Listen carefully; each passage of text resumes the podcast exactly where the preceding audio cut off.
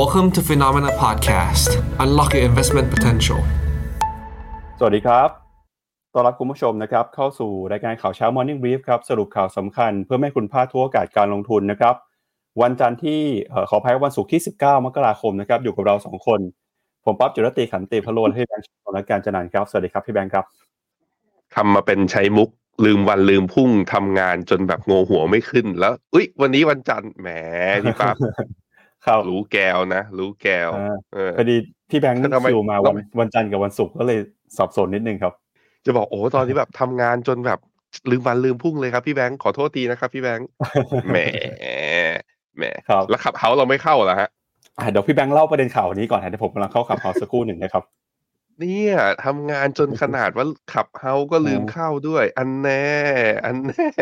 พอดีพอดีเมื่อเช้ามีนิดหนึ่งครับ เดี๋ยววันนี้จะมีแขกรับเชิญพิเศษ อ่า ผมก็เลยอ่าเอาไปผก็เตรียมตัวช้มาไปเตรียมตัวออเตรียมมาใช่เลยเลยอาจจะนิดหนึ่งฮะเดี๋ยวเดี๋ยวพี่แบงค์เล่าให้ฟังหน่อยว่าวันนี้มีเรื่องอะไรบ้างแล้วเดี๋ยวจะมาดูกันนะครับ ว่าวันนี้จะมีเรื่องอะไรหรือว่ามาเพิ่มมาเจอมาจะพาไปเจอใครนะครับ โอเคครับสัปดาห์ที่ผ่านมาเนี่ยตลาดหุ้นเอเชียมีการปรับฐานก็จริงนะ แต่ถ้าเราไปดูตัวเลขของreturn หรือว่าตัวดัชนีของทางฝั่งสหรัฐเนี่ยล่าสุดก็ NASDAQ ร้อยนะทำปิดที่ราคาจุดสูงสุดนะ hit record highs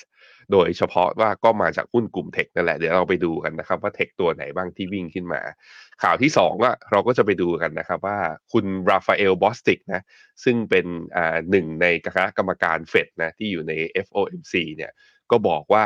เอ่อให้ระวังหน่อยเรื่องของการคัดเรทเพราะว่าเศรษฐกิจโลกเอง หรือว่าปัจจัยที่มีผลต่อเศรษฐกิจโลกในอนาคตเนี่ยยังมีความไม่แน่นอนอยู่ค่อนข้างสูงอะเราไปดูรายละเอียดกัน ข่าวที่สามครับก็ยังไม่จบนะสำหรับตัวความไม่สงบแล้วก็การโจมตีของอ่ากบฏฮูตีนะฮะที่มาทางทะเลแดง ซึ่งล่าสุดเนี่ยทางฝั่งสหรัฐเนี่ยมีการถล่มฐานยิงขีปนาวุธของฮูตีที่อยู่ในเยเมนนะแล้วก็ CEO ของ Merck ซึ่งเป็นบริษัทขนส่งทางเรือรายใหญ่ของโลกเนี่ยเขาก็บอกว่าคาดว่าที่ทะเลแดงเนี่ยการขนส่งอาจจะชะงักไปอีกสักประมาณ 2-3 เดือน เพราะฉะนั้นอาจจะกระทบกับ supply chain ใด ๆ ที่เกิดขึ้นได้ก็เป็นไปได้นะครับอะพี่ปั๊บข่าวต่อไป ครับอะก็ชวนที่แบงค์เข้ามาใน Clubhouse ได้เลยนะครับ วันนี้มีข่าวเรื่องหนึ่งครับพี่แบงค์ผมไม่แน่ใจว่าจะพูดในเชิงไหนดีนะครับ มีข่าวเมื่อวานนี้ที่ทางรัฐบาลมาประกาศว่าประเทศไทยเนี่ยมีการขุดพบแหล่งแร่ลิเธียมนะครับ แล้วก็บอกว่าถ้าการขุดพบครั้งนี้เนี่ยเกิดขึ้นจริง ไทยมีโอกาสจะกลายเป็นฮับหรือว่าเป็นฐานการผลิต EV ของภูมิภาคด้วยเพราะว่ามูลค่าหรือว่าขนาดที่เจอเนี่ยสูงถึง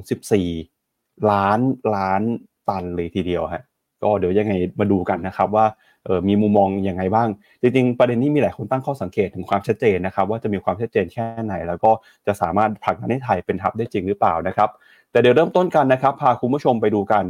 กับตัวเลขเศรษฐกิจสำคัญที่มีการประกาศในช่วงสัปดาห์นี้ก่อนนะครับ สัปดาห์นี้เนี่ยเป็นสัปดาห์แห่งการประกาศผลประกอบการประกาศงบของบริษัทจดทะเบียนด้วยนะครับ เมื่อคืนนี้มีหุ้นหนึ่งตัวที่ประกาศงบกันไป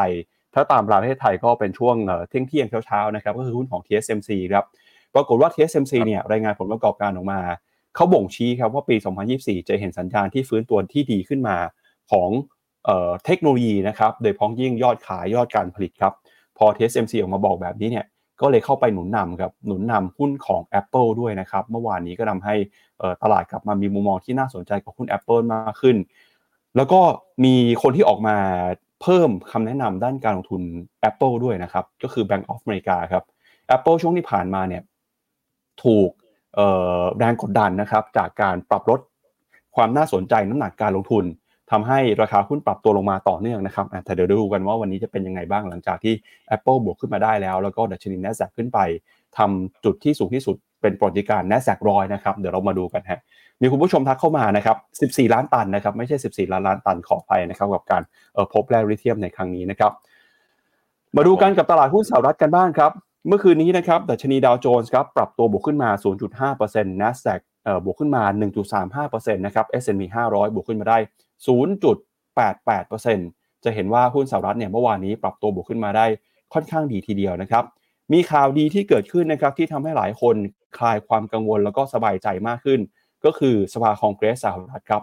เมื่อวานนี้เนี่ยมีการผ่านร่างกฎหมายงบประมาณชั่วคราวนะครับทำให้สหรัฐสามารถ หลีกเลี่ยงรอดพ้นการชัดดาวไปได้อีกช่วงหนึ่งแล้วครับ โดยในค่ำคืนที่ผ่านมานะครับทางสภาคองเกรสของสหรัฐ ก็ได้มีการผ่านร่างกฎหมายงบประมาณชั่วคราวนะครับ โดยร่างกฎหมายนี้เนี่ยกำลังถูกส่งไปให้ประธานาธิบดีโจไบเดนนะครับผู้นำของสหรัฐลงนามครับ กฎหมายนี้นะครับก็จะมีผลครับทำให้สหรัฐสามารถรอดภาวะโกลเมนชัดดาหรือว่า รัฐบาลหยุดทำการชั่วคราวได้นะครับ โดยมีคะแนนเสียง 314 ต่อ 108 เสียงให้ผ่านกฎหมาย แล้วก็ผ่านหน้ากฎหมายนี้นะครับ ก็หลังจากที่ทางสสแล้วก็สวเนี่ยให้การรับรองแล้วนะครับ คุณโจไบเดนครับก็จะมีการลงนาม แล้วก็ทำให้สหรัฐนะครับ สามารถรอดพ้นเหตุการณ์โกลเมนชัดดาวได้ก็ถือว่าสหรัฐนะครับ สบายใจไปได้อีกระลอกหนึ่งครับพี่แบงค์ถือว่าเป็นข่าวดีนะครับเดี๋ยวเราไปดูหน่อยครับแล้วว่าเมื่อคืนนี้หุ้นนะครับหรือว่าสินทรัพย์ต่างๆ ที่อยู่ในตลาดหุ้นสหรัฐเนี่ยจะตอบรับ กับปัจจัยบวกต่างๆ เป็นยังไงบ้าง ถ้าดูจากภาพแผนที่หุ้นนะครับ เราก็จะเห็นว่าเมื่อคืนนี้หุ้นเทคครับไปขึ้นมาได้ค่อนข้างดีทีเดียว Microsoft Google Meta Apple Nvidia เจ็ดนางฟ้ามากันหมดนะครับ ยกเว้นเทสซาที่ติดลบไป 1.7%แต่ Apple เนี่ยสดใสมาก ๆ คือบวกขึ้นมาได้ถึง 3.2%เลยทีเดียวนะครับ ก็เดี๋ยวยังไงเรามาวิเคราะห์เพิ่มเติมกันในข่าวแรกนะครับ ที่จะมีการพูดถึงว่าดัชนี NASDAQ ร้อยหุ้น tech สหรัฐขึ้นมาทำ all time high แล้วอนาคตจะเป็นยังไงต่อครับพี่แบงค์ อะก่อนเพราะฉะนั้นตอนดัชนีเนี่ยจะเราไปวิเคราะห์กันในข่าว แต่ผมให้ดูสัญญาณแวดล้อมที่มีผลต่อดัชนีนะ VIX index เนี่ย ดีดขึ้นมาเมื่อ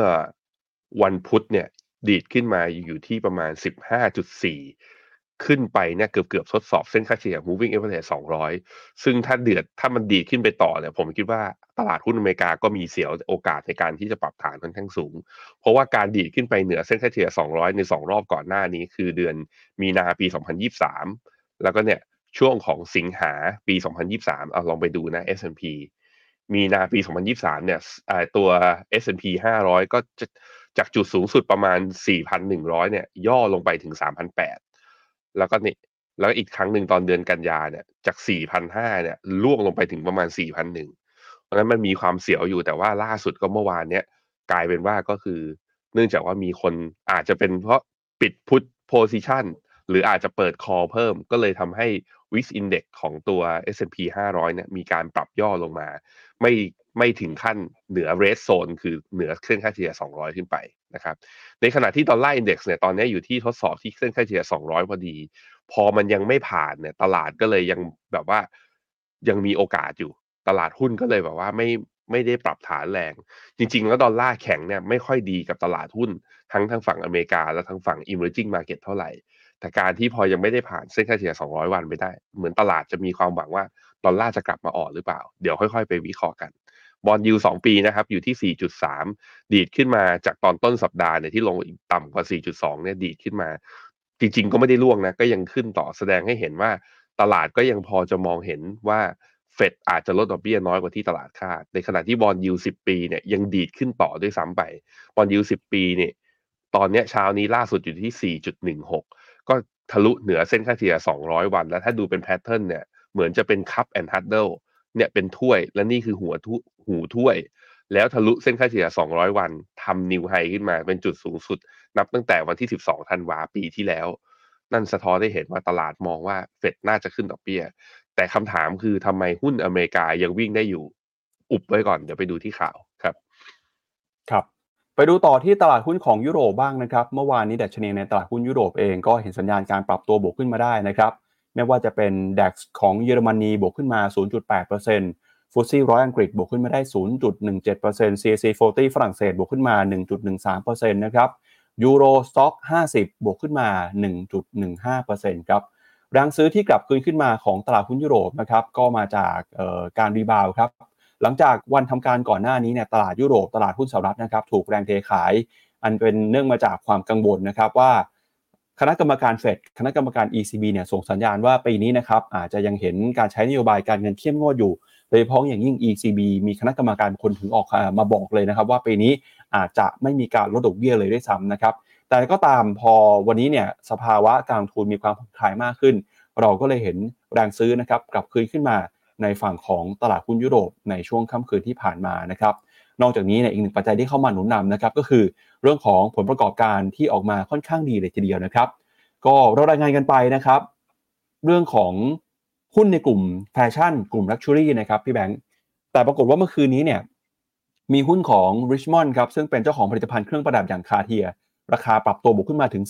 10.4%เลยครับเขาบอกว่ายอดขายไตรมาสสามเนี่ยออกมาดีกว่าคาด แล้วก็รายได้ในจีนเดินหน้าปรับตัวมากขึ้นด้วยนะครับแล้วถ้าไปดูหุ้นในกลุ่ม Luxury ต่างๆ ของยุโรปนะครับไม่ว่าจะเป็น LVMH เอ่อ Kering นะครับก็บวกขึ้นมาได้ 2-3%เช่นกันกลายเป็นว่าเมื่อวานนี้เนี่ยอยู่ดีๆหุ้นในกลุ่ม Luxury ของยุโรปนะครับกลับมาปรับตัวบวกขึ้นมาได้ค่อนข้างดีเลยทีเดียวนะฮะเดี๋ยวไปดูภาพหน่อยว่ากลุ่ม Luxury ที่บวกขึ้นมาได้เนี่ยเมื่อวานนี้แต่ละตัวเป็นยังไงบ้างนะครับ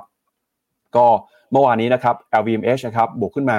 2%ฮะ Hermes บวกขึ้นมา 1.7%นะครับ Dior บวกขึ้นมา 2.3%นะครับ ดูเหมือนว่ากลุ่ม Luxury จะกลับมาจากความคาดหวังเรื่องของผลประกอบการแล้วนะครับ แล้วก็มีอีกหนึ่งกลุ่มที่น่าสนใจนะครับ คือหุ้นในกลุ่มเดินทาง แล้วก็กลุ่มสันทนาการด้วยครับพี่แบงค์เมื่อวานนี้เนี่ยปรับตัวบวกขึ้นมานะครับ แต่ต้องบอกว่าบวกบางตัวครับ หุ้นที่บวกคือหุ้นของบริษัทที่ชื่อว่า f l u t t e r ครับ เป็นบริษัท พนันออนไลน์รายใหญ่นะครับราคาหุ้นบวกขึ้นมาเมื่อวานนี้ 15%เลยทีเดียวฮะเพราะว่าผลประกอบการเนี่ยเติบโตขึ้นมาแข็งแกร่งนะครับ นอกจากนี้ก็มีหุ้นในกลุ่มchipset semiconductor นะครับ ASML ครับเมื่อคืนนี้บวกขึ้นมาถึง 4%เลยครับ ก็เป็นการปรับตัวตอบรับหลังจากที่ TSMC ยอดขายดีนะครับ ก็บวก sentiment หุ้นในกลุ่ม semiconductor กลุ่ม chipset บวกกันทั้งโลกเลยครับ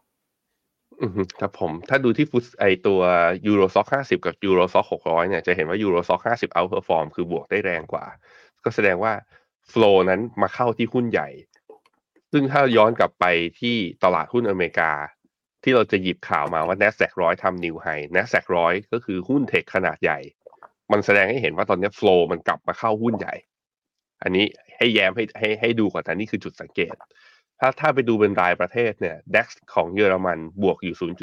0.83%แต่คนที่บวกแรงกว่าคือ ฝรั่งเศสครับตัว CAC 40นะบวกได้ถึง 1.5อ่า1.5%ซึ่งตัว CAC 40เนี่ยเมื่อวันพฤหัสไอ้เมื่อวันพุธเนี่ยเพิ่งจะทดสอบเส้นค่าเฉลี่ย 200 แล้วไม่หลุดนะแล้วก็ดีดขึ้นมา เพราะฉะนั้น pattern สัญญาณทางเทคนิคเวลาได้แท่งสีเขียวแบบเนี้ยมันค่อนข้างสดใสนะ มันค่อนข้างสดใส แถม FTSE ร้อยไอ้ไม่ใช่ FTSE ร้อยโทษทีครับทุกคน Euro Stoxx หกร้อย ลงมาเนี่ยก็ลงมาแถวๆทดสอบยูโรไอ้ตรงเส้นค่าเฉลี่ยห้าสิบวัน แต่ว่าถ้าลากเป็นฟุตบอลเนชีนะต้องบอกว่ามันลงมาน้อยเกินไป ลงมาน้อยเกินไปนิดหนึ่งนี่ ถ้าจะเอาแบบว่าลงมาชัวร์ๆนะแล้วแบบว่าเราได้ของถูกหน่อย ต้องเห็นแถวๆประมาณฟิบนัชชีหกสิบเอ็ดจุดแปดซึ่งอยู่ที่ประมาณสี่สี่ร้อยหกสิบเอ็ดหรือต้องลงมาอีกสักประมาณสักสามเปอร์เซ็นสี่เปอร์เซ็นปรากฏว่าไม่ฮะ ปรากฏว่าเนี่ย แค่แนวรับเส้นค่าเฉลี่ยห้าห้าสิบเนี่ย ก็มีแรงเด้งกลับมาเลย เพราะฉะนั้นยังไม่ถึงจุดโซนซื้อขนาดนั้น แต่เด้งได้ก็แปลว่าตลาดน่าจะอยากขึ้นมากกว่า เพราะนั้นก็มาลุ้นกันว่า หลังจากประกาศงบออกมาแล้วเนี่ย จะสามารถขึ้นมาแล้วทดสอบไฮเดิมที่ทำไว้เมื่อตอนต้นปีได้หรือเปล่าวันที่ 2 มกรานะครับ ไปดูตัวฟุตซี่ร้อยของอังกฤษเนี่ย ก็จะเห็นว่าย่อลงมานะ ยาวๆเลยนับตั้งแต่ต้นปี ภาพคล้ายๆหุ้นไทย ภาพคล้ายๆจีนนะ ทางฝั่งอังกฤษเนี่ยคือร่วงลงมาตลอดเลย เมื่อวานเนี้ยเริ่มดีด rebound ได้บ้าง แต่จะเห็นว่า rebound ได้น้อยกว่าเพื่อนๆ ที่อยู่ในยุโรปด้วยกัน บวกได้แค่ 0.61%แล้วก็เป็นการร่วงลงมาเนี่ยต่ำกว่าเส้นค่าเฉลี่ย 200 วันมาก่อนหน้านี้ด้วยเหมือนกัน เพราะนั้นค่อนข้าง underperform FTSE เนี่ยยังน่าห่วงอยู่นะครับ ไปดูที่ค่าเงินครับ พอค่าเงินดอลลาร์แข็งขนาดนี้แล้ว ตัวยูโรดอลลาร์เป็นยังไงบ้างยูโรดอลลาร์ตอนนี้อยู่ที่ 1.087 นะฮะในขณะที่ค่าเงินปอนด์เนี่ยอยู่ที่ 1.27 ก็ยังถือว่าอยู่ในโซนที่เรียกว่ายังไงเลยจ้ะก็ไม่ยังแกว่งตัวออกค่าอยู่นะ ถ้าเทียบกับตั้งแต่ต้นปีแล้วก็คือ ไม่ได้แข็งค่าหรือว่าไม่ได้อ่อนค่าอย่างมีนัยสำคัญ ตลาดน่าจะรอปัจจัยเรื่องอทิศทางของนโยบายดอกเบี้ยของทางฝั่งเฟดนะครับ ครับ ไปดูที่ตลาดหุ้นเอเชียกันต่อเลยนะครับ ตลาดหุ้นญี่ปุ่นเนี่ยแน่นอนจริงๆครับเพราะว่าบวกขึ้นมาติดต่อกันเมื่อวานนี้บวกขึ้นมาได้นะครับ วันนี้ก็บวกขึ้นมาอีกฮะวันนี้บวกขึ้นมาได้ดีด้วยนะครับ ประมาณ 1.2%ครับหลังจากที่มีการรายงานข่าวนะครับ ว่าเงินเฟอ้อของเดือนธันวาคม ปรับตัวลงมาทำจุดต่ำสุดย้อนหลังกลับไปนะครับ ในช่วงเดือนมิถุนายนปีที่ผ่านมาครับ เงินเฟอ้อเนี่ยออกมาอยู่ที่ระดับประมาณ 2.6%นะครับสัญญาณเงินเฟ้อของญี่ปุ่นเดินหน้าปรับตัวลดลงมาอย่างต่อเนื่องเลยนะครับแล้วตลาดหุ้นญี่ปุ่นจะเป็นยังไงบ้างเดี๋ยวเรามาวิเคราะห์กันเพิ่มเติมอีกในช่วงข่าวด้วยนะครับมีหุ้นจีนครับเมื่อวานนี้หุ้นจีน ฟื้นตัว rebound ขึ้นมาได้ค่อนข้างดีนะครับไม่ว่าเป็นเซี่ยงไฮ้คอมโพสิตชนะ A50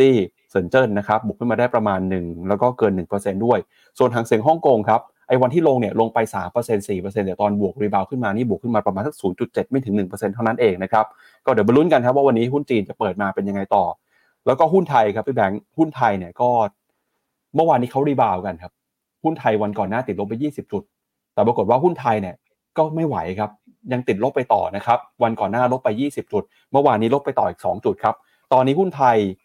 1,377 จุดนะครับ ก็ถือว่าลงมาหลุดพันสี่แล้วเนี่ย ลงมายังเอ่อต้องลุ้นกันนะครับว่าจะกลับมายืนพันสี่ได้อีกเมื่อไหร่ KOSPI เกาหลีใต้วันนี้เปิดมาบวกได้ประมาณ1%นะครับ หุ้นอินเดียติดลบไป 0.5%เมื่อวานนี้ แล้วก็หุ้นเวียดนาม VN30 บวกขึ้นมา 0.6%ครับ ครับผมมีคนถามเข้ามาด้วยหลายคนเลยนะ คุณดารณีบอกว่าให้ดูตลาดอินเดียให้หน่อยว่าแนวรับเท่าไหร่อะมาดูกันนะครับทีละตลาดไปค่อยๆ ไปอย่างใจเย็นๆ นี่คือทดสอบตัวนี้ ผมให้ดูกราฟิก เป็นแนวต้านสำคัญที่มีมาตั้งแต่ปี 2015 ปรากฏว่าแท่งสัปดาห์นี้เหมือนจะยืนได้ฮะ เหมือนจะทะลุ ทะลุขึ้นไปแล้วไงต่อ ทะลุขึ้นไปก็แปลว่าไปได้ต่อ แต่ไปได้ต่อหันกลับมามองที่ตัว RSI กับ MACD จะเห็นว่านิเคอีทำนิวไฮนะตอนนี้ RSI และ MACD ไม่ได้ทำไฮด้วย เพราะฉะนั้นมันก่อร่างเป็นตัว bearish divergence ในกราฟวีคนะ แปลว่าขาขึ้นใด ๆ ก็แล้วแต่นิเคอีไปได้ขนาดไหนก็แล้วแต่ แต่นี่จะเป็นขาขึ้นรอบสุดท้ายก่อนจะมีการปรับฐานใหญ่ ถ้ามองในแง่ของตัว bearish divergence ผมไม่ได้นับไอ้ตัวเป็น Elliott wave นะ แต่ว่าถ้าดูเนี่ยก็เป็นไปได้เหมือนกันว่าอาจจะจบรอบจริงๆ นั้นนิเคอียิ่งขึ้นก็ยิ่งเสียวต้องรอดูกันไปนะครับ ไปที่ตัวต่อไปเกาหลี เกาหลีหลังจากลงหนักๆมานะ ตั้งแต่ต้นปีเนี่ยภาพก็คล้ายๆกับฟุตซี่นะเหมือนกันเลย แล้วก็เหมือนกับหุ้นไทยด้วยก็คือว่า เปิดมาเนี่ยบวกได้แค่วันเดียวคือวันแรกของวันแรกของอ่าวันแรกของปี หลังจากนั้นเนี่ยเป็นแท่งคันเดิลสติ๊กแท่งสีแดงติดต่อกัน จนถึงวันเมื่อวานในวันที่สิบแปดมกรามีแค่วันแรกที่บวก แล้วก็มีวันที่สิบห้ามกราแล้วก็มีนี่แหละ เมื่อวานเนี้ยที่บวกได้แต่บวกก็ได้เพียงแค่ศูนย์จุดหนึ่งเจ็ดนอกนั้นก็แดงมาตลอด แต่ว่าเริ่มกลับมา rebound แล้ว เริ่มกลับมา rebound เช้านี้ตัว KOSPI บวกอยู่ประมาณหนึ่งเปอร์เซ็นต์ บวกได้ประมาณครึ่งแท่งของแท่งเมื่อวันอังคารที่ร่วงไปปรับแท่งวันเดียวเนี่ยลบประมาณสองจุดห้าอ่าสองจุดห้านั่นน่าสนใจนะว่า คือท่านเล่นเป็นเรียกว่า สมมุติว่าเล่นเป็นฟิวเจอร์ของ KOSPI index เงี้ย ผมคงเปิด long position ตั้งแต่ตอนนี้เลย แต่ด้วยความที่เราลงทุนผ่านเกาหลีได้ผ่านกองทุนเนาะก็ผมคิดว่าเราอาจจะต้องรอสัญญาณ ให้มันผ่านตัวฟิบ b o n a c 61 61.8 ของรอบก็คือ 2,481 ขึ้นไปได้ก่อนสำหรับใครที่สนใจเกาหลีแล้วแล้วตรงนั้นอะถ้าเป็นแท่งที่สีเขียวแล้วข้ามขึ้นมาได้ ผมคิดว่ามันคือแท่งสัญญาณกลับตัวไง แล้วก็กลับมาเหนือ golden ratio ด้วย ถ้าอย่างนั้นค่อยกลับเข้ามาซื้อนะครับฮั่งเส็งกับ H-Share วิเคราะห์ไปคู่ๆกันเลยก็คือ ก็จะเห็นว่ามันลงมาที่ lower band ของตัว down trend channel ถามว่าแล้วมันจะเป็นยังไงต่อ ผมคิดว่ามันก็มีโอกาส rebound ได้ แต่ก็จะเห็นว่าเนื่องจากว่ามันอยู่ใน lower band โอกาสที่จะ rebound ขึ้นมา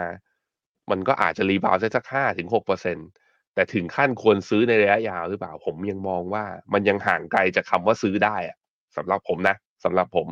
เพราะว่าปัจจัยแวดล้อมหลาย ๆ อย่างของตัวตลาดหุ้นจีน ผมคิดว่ายังไม่ได้เอื้อยังไม่ได้สนับสนุน แต่การ rebound อาจจะกำลังเกิดขึ้นบ้าง ซึ่งมันก็จะเป็นโอกาสให้สำหรับใครที่อยากจะ cut loss แล้วมีม้าขี่ที่รู้สึกว่ามันจะวิ่งแรงกว่า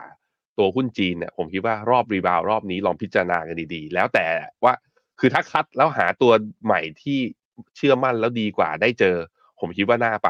แต่ถ้าเจอไม่ไม่เจอจริง ๆ แล้วก็ยังยึดติดกับ valuation ของหุ้นจีนที่มันถูกมากๆเลย ไม่อยากคัดทำลาย mindset ตัวเอง ผมคิดว่ารอไป แล้วไปตั้งใจทำงานหาเงินใหม่มาเติมพอร์ตเอาไปแต่ว่าไปเติมที่อื่นนะอย่ามาเติมจีนนะฮะตัว CSI สามร้อยก็ด้วยความที่เขาคือ underperform มาตลอดด้วยพี่ปั๊บคือตอน rebound มักจะ rebound ช้ากว่าตัวฮั่งเส็งกับตัว H-Share ตอนลงก็ลงไม่ค่อยแรง แต่ว่าพอมาเมื่อวานเนี้ย พอมันเห็นว่าอย่างฮั่งเส็งบวกอยู่ศูนย์จุดไม่ไม่ถึงหนึ่งเปอร์เซ็นต์ แต่ CSI สามร้อยบวกขึ้นมาได้หนึ่งจุดสี่เปอร์เซ็นต์อะ มันเริ่มเห็นความ outperform นิด ๆ ของหุ้นจีน A share หรือว่า mainlandขอรอดูไปเรื่อย ๆ หน่อยได้ไหม อันนี้มันแค่แท่งเดียว แต่ถ้ามากกว่านี้ถ้ามามากกว่านี้เรื่อย ๆ เนี่ย ผมคิดว่าเป็นสัญญาณบวกที่ค่อนข้างดีนะไปดูที่ไต้หวัน เดี๋ยวพี่พี่ปั๊บเราจะคุยกันเรื่องงบ TSMC ด้วยใช่ไหมใช่ครับอะอะนี่ บวกมาล้วหนึ่งจุดเปอร์เซ็นก็ตอบรับนะ กับการที่นักลงทุนเนี่ยประทับใจกับผลประกอบการไตรมาสสี่ที่ออกมา เวียดนามครับ เหลืออีกเพียงแค่ไม่ถึง 0.2 0.3%นะ จะทะลุ Golden Ratio 61.8 ขึ้นมาได้ที่ 1,178 ถ้าขึ้นมาได้ก็เปิดคอกันครับทุกคนมา follow by หุ้นเวียดนามแล้วมาหวัง high เดิมกัน เวียดนามสดใสนะ ล่าสุดก็ นายกรัฐมนตรีที่บินไปประชุมที่ดาวองส์ประเทศสวิตเซอร์แลนด์ World Economic Forum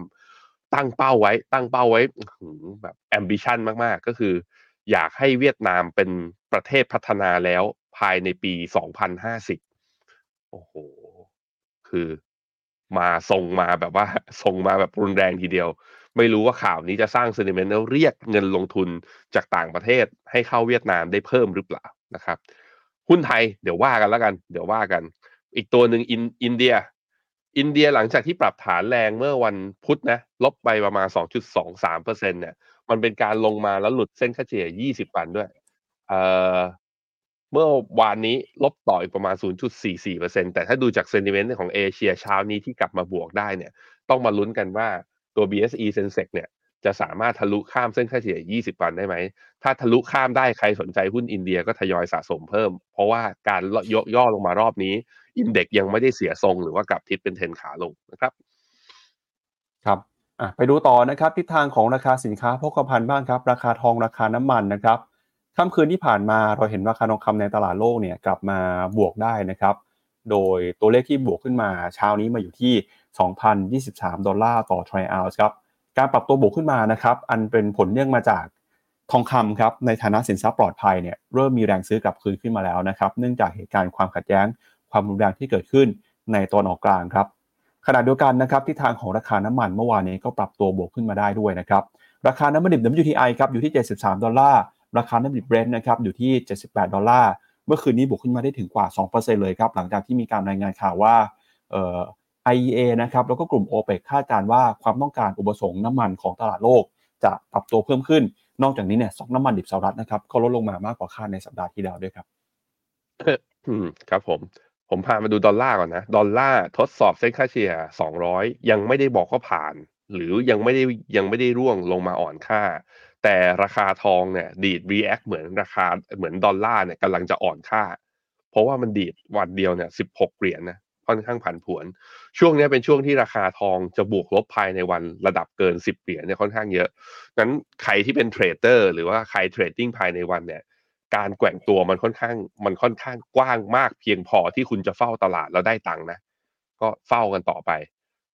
การดีด rebound ขึ้นมาแบบนี้โดยที่ดอลลาร์ไม่ได้มีการอ่อนค่า แล้วถ้าดอลลาร์ไม่ได้อ่อนค่าแบบนี้แปลว่าเดี๋ยวสักพักหนึ่งเดี๋ยวทองก็ลงต่อ เพราะว่าเนี่ยที่ดีดขึ้นมาเนี่ย ก็ยังไม่ได้ผ่านเส้นค่าเฉลี่ย 50 วันให้เราเห็นชัดๆ ด้วยอยู่ดี เพราะฉะนั้นใจเย็นๆนะทุกคน อย่าเห็นว่าเฮ้ยเป็นแท่งดีดแท่งหนึ่งปุ๊บ แล้วแปลว่าทองจะขึ้น ทองจะขึ้นได้ขึ้นอยู่กับดอลลาร์มากๆ ไม่ได้ขึ้นอยู่กับตัวเขาเองอย่างเดียวนะครับ ตัว WTI ราคาน้ำมันนะครับ ถึงแม้ว่าจะทะลุกรอบไอตัว sideway down เนี่ยที่ผมลากไว้นะออกมา แต่จะเห็นว่ามันก็เป็น sideway ออกข้างที่ไม่ได้ทะลุกลับขึ้นไปแล้วไปอ่าแล้วก็กลับขึ้นมาเป็นเทรนขาขึ้นแรงๆ จนกว่ามันทะลุจะทะลุ75เหรียญต่อบาร์เรลเนี่ยขึ้นไปได้ ผมคิดว่าถ้าอย่างนั้นก็น่าจะมีโอกาสทดสอบเส้นค่าเฉลี่ย200วัน แต่ถ้ายังไปไม่ได้ก็เออก็ยังไม่น่าซื้อยังไม่น่าซื้อ จากที่ก่อนหน้านี้คือน้ำมันมันดูดีมากนะ เพราะแท่งเนี้ยมันดูเหมือนตอนช่วงปลายปีที่แล้ว ใช่ไหมจำกันได้ไหมตอนต้นเดือนธันวาเนี่ยมันทำนิวโล RSI ยก MACD ก็ตัดขึ้นเป็น buy signal ดูทั้งหมดบอกโอ้โห น้ำมันสงสัยดีดได้ และเอาลุกตอนปลายปีที่แล้วเราก็บอกให้เศรษฐกิจน่าจะมีแรงหนุนนะ เศรษฐกิจปีนี้ก็น่าจะบวกไม่มี recession แต่ปรากฏพอเนี่ยข้อมูลเศรษฐกิจออกมาแข็งแรงมากๆอย่างเงี้ย ตลาดก็ไปกังวลกันเรื่องของการที่เฟดอาจจะลดดอกเบี้ยช้า ดอลลาร์กลับมาแข็งไอตัวดอลลาร์แข็งเนี่ยไม่ใช่มีผลกับทองอย่างเดียว มีผลกับตัวนี้ด้วยน้ำมัน มันจึงทำให้น้ำมันเนี่ยอัพไซด์ข้างบนอาจจะจำกัดถ้าดอลลาร์อ่อนไม่ได้เพราะนั้นตัวตัดสินของสอง commo นี้นะ มาดูกันครับว่าวันวันนี้หรือสัปดาห์หน้า Dollar Index จะข้ามเส้นค่าเฉลี่ย 200 ไปได้ไหม หรือว่าเลือกที่จะย่อ ถ้าเลือกที่จะย่อ หุ้นจะเปิด upside ถ้าเลือกที่จะข้ามขึ้นไปหุ้นอเมริกาที่บอกว่า all time high อยู่ตอนนี้ ก็ไม่ไหวหรอกก็คงต้องมีปรับฐานบ้างนะครับ ครับ เอาละครับงั้นเดี๋ยวเรามาดูกันนะครับกับประเด็นแรกของเราวันนี้เลยครับคือเรื่องของหุ้นในกลุ่มเทคโนโลยีของสหรัฐนะครับในค่ำคืนที่ผ่านมาดัชนีนแสกร้อยขึ้นไป ปิดที่จุดที่สูงที่สุด เป็นปรติการหรือว่า all time high นะครับสาเหตุสำคัญเนี่ยก็มาจากหุ้นตัวใหญ่ตัวหนึ่งอย่างหุ้นของ Apple ครับเมื่อวานนี้นะครับมีนักวิเคราะห์ออกมาปรับเพิ่มประมาณการแล้วก็มุมมองนะครับคำแนะนำของหุ้น Apple คือ Bank of America ครับออกมาปรับเพิ่มคำแนะนำจาก neutral ให้เป็น buy นะครับหลังจากที่นักวิเคราะห์เนี่ย รวบรวมข้อมูลแล้วก็เห็นปัจจัยต่างๆเข้ามาหนุนนำนะครับ โดยพ้องยิ่งหนึ่งในปัจจัยที่เข้ามาหนุนนำก็คือ ผลประกอบการของไต้หวันเซมิคอนดักเตอร์ครับไต้หวันเซมิคอนดักเตอร์เขาบอกด้วยนะครับว่าแนวโน้มปี 2024 น่าจะเห็นการฟื้นตัวที่ดีของอุตสาหกรรมเทคโนโลยี ถ้าเกิดยอดขายเขาดีเนี่ยก็จะเป็นตัวบ่งชี้นะครับว่า Apple ครับซึ่งเป็นผู้ที่ว่าจ้างนะครับให้ไต้หวันเซมิคอนดักเตอร์ผลิต chipset เนี่ยน่าจะได้ประโยชน์หรือว่าได้อานิสงส์จากยอดขายที่เพิ่มขึ้นตรงนี้ไปด้วยนะครับ โดยอย่างไรก็ตามนะครับ ก็ยังมีประเด็นนะครับที่อยากจะให้จับตาดูกันต่อไปนะครับ เพราะว่าอย่าง hedge fund เนี่ยตอนนี้เราเริ่มเห็นหลาย ๆ hedge fund นะครับเข้ามาเปิดสถานะ net long position นะครับณปัจจุบันนี้เนี่ยสถานะของ hedge fund ครับอยู่ในสถานะรองนะครับมากที่สุดรวมกันสะสมมากที่สุดในรอบ 7 ปีเลยทีเดียว แล้วก็แรงซื้อนะครับเข้ามาไหลเข้ามาในหุ้นกลุ่มเทคนะครับไม่เป็นหุ้นของ Apple Microsoft นะครับหุ้นของ NVIDIA หุ้นในกลุ่ม AI หรือแม้กระทั่งหุ้นของ Netflix ก็ตาม มีการปรับตัวขึ้นมาได้ค่อนข้างดีทีเดียวในช่วงปีที่ผ่านมา ปัจจัยสำคัญหนุนนำเข้ามาอีกเรื่องหนึ่งก็คือเรื่องของความคาดหวังของตลาดครับที่ว่าธนาคารกลางสหรัฐจะใช้นโยบายการเงินที่ผ่อนคลายลงในปีนี้ โดยพ้องยิ่งเรื่องของการลดดอกเบี้ยนะครับ ผลสำรวจของผู้จัดการกองทุนนะครับ ส่วนใหญ่บ่งชี้ไปว่าหุ้นในกลุ่มเทคเนี่ยนะครับยังมีโอกาสเติบโตได้ต่อไปถ้าหากว่า สภาวะสภาพแวดล้อมทางการเงินมีความผ่อนคลายมากขึ้นนะครับ โดยตอนนี้นักทุนส่วนใหญ่เองก็ยังมีมุมมองที่ดีนะครับกับตลาดหุ้นสหรัฐอยู่นะครับ โดยพ้องยิ่งอย่าง UBS เนี่ยเขาก็บอกว่ายังคงคาดหวังครับว่าแรงหนุนสำคัญที่จะเข้ามาดันหุ้นกลุ่มเทค นอกจากปัจจัยเรื่องของสภาพการเงินนะครับการลดดอกเบี้ยแล้ว อีกหนึ่งปัจจัยสำคัญเลยครับก็คือการเข้ามาหนุนนำของธุรกิจ AI ปัญญาประดิษฐ์นะครับ ที่เข้ามามีบทบาทมากขึ้น ก็ทำให้กระแสหุ้นเทคโนโลยีของสหรัฐเนี่ยยังเดินหน้าเติบโตได้ต่อไปนะครับเดี๋ยวเรามาดูกันหน่อยครับว่าหุ้น tech เมื่อคืนนี้ มีบริษัทไหนที่ปรับตัวบวกขึ้นมาได้บ้าง แล้วแนวโน้มเนี่ยจะบวกยังไงต่อไปนะครับล่าสุดเมื่อคืนนี้ครับตัวที่บวกมาแรงๆเลยคือ Apple ครับ Apple เมื่อวานนี้บวกขึ้นมา 3.26%ก็ทั้งจากปัจจัยนะครับไต้หวันเซมิคอนดักเตอร์หุ้นออกมารายงานผลประกอบการดี แล้วก็อีกหนึ่งเรื่องนะครับคือ Bank of America ออกมาปรับเพิ่มคำแนะนำจาก neutral นะครับขยับขึ้นมาเป็น buy แล้วก็ Microsoft Google Meta บวกขึ้นมาได้ค่อนข้างดีนะครับ ถ้าไปดูผลตอบแทนตั้งแต่ต้นปีจนถึงปัจจุบัน year to date หน่อยครับ Microsoft บวกขึ้นมาได้ 5.3%นะครับ Google บวกขึ้นมา 3.5% Meta บวก 7 Nvidia บวก 15% AMD บวก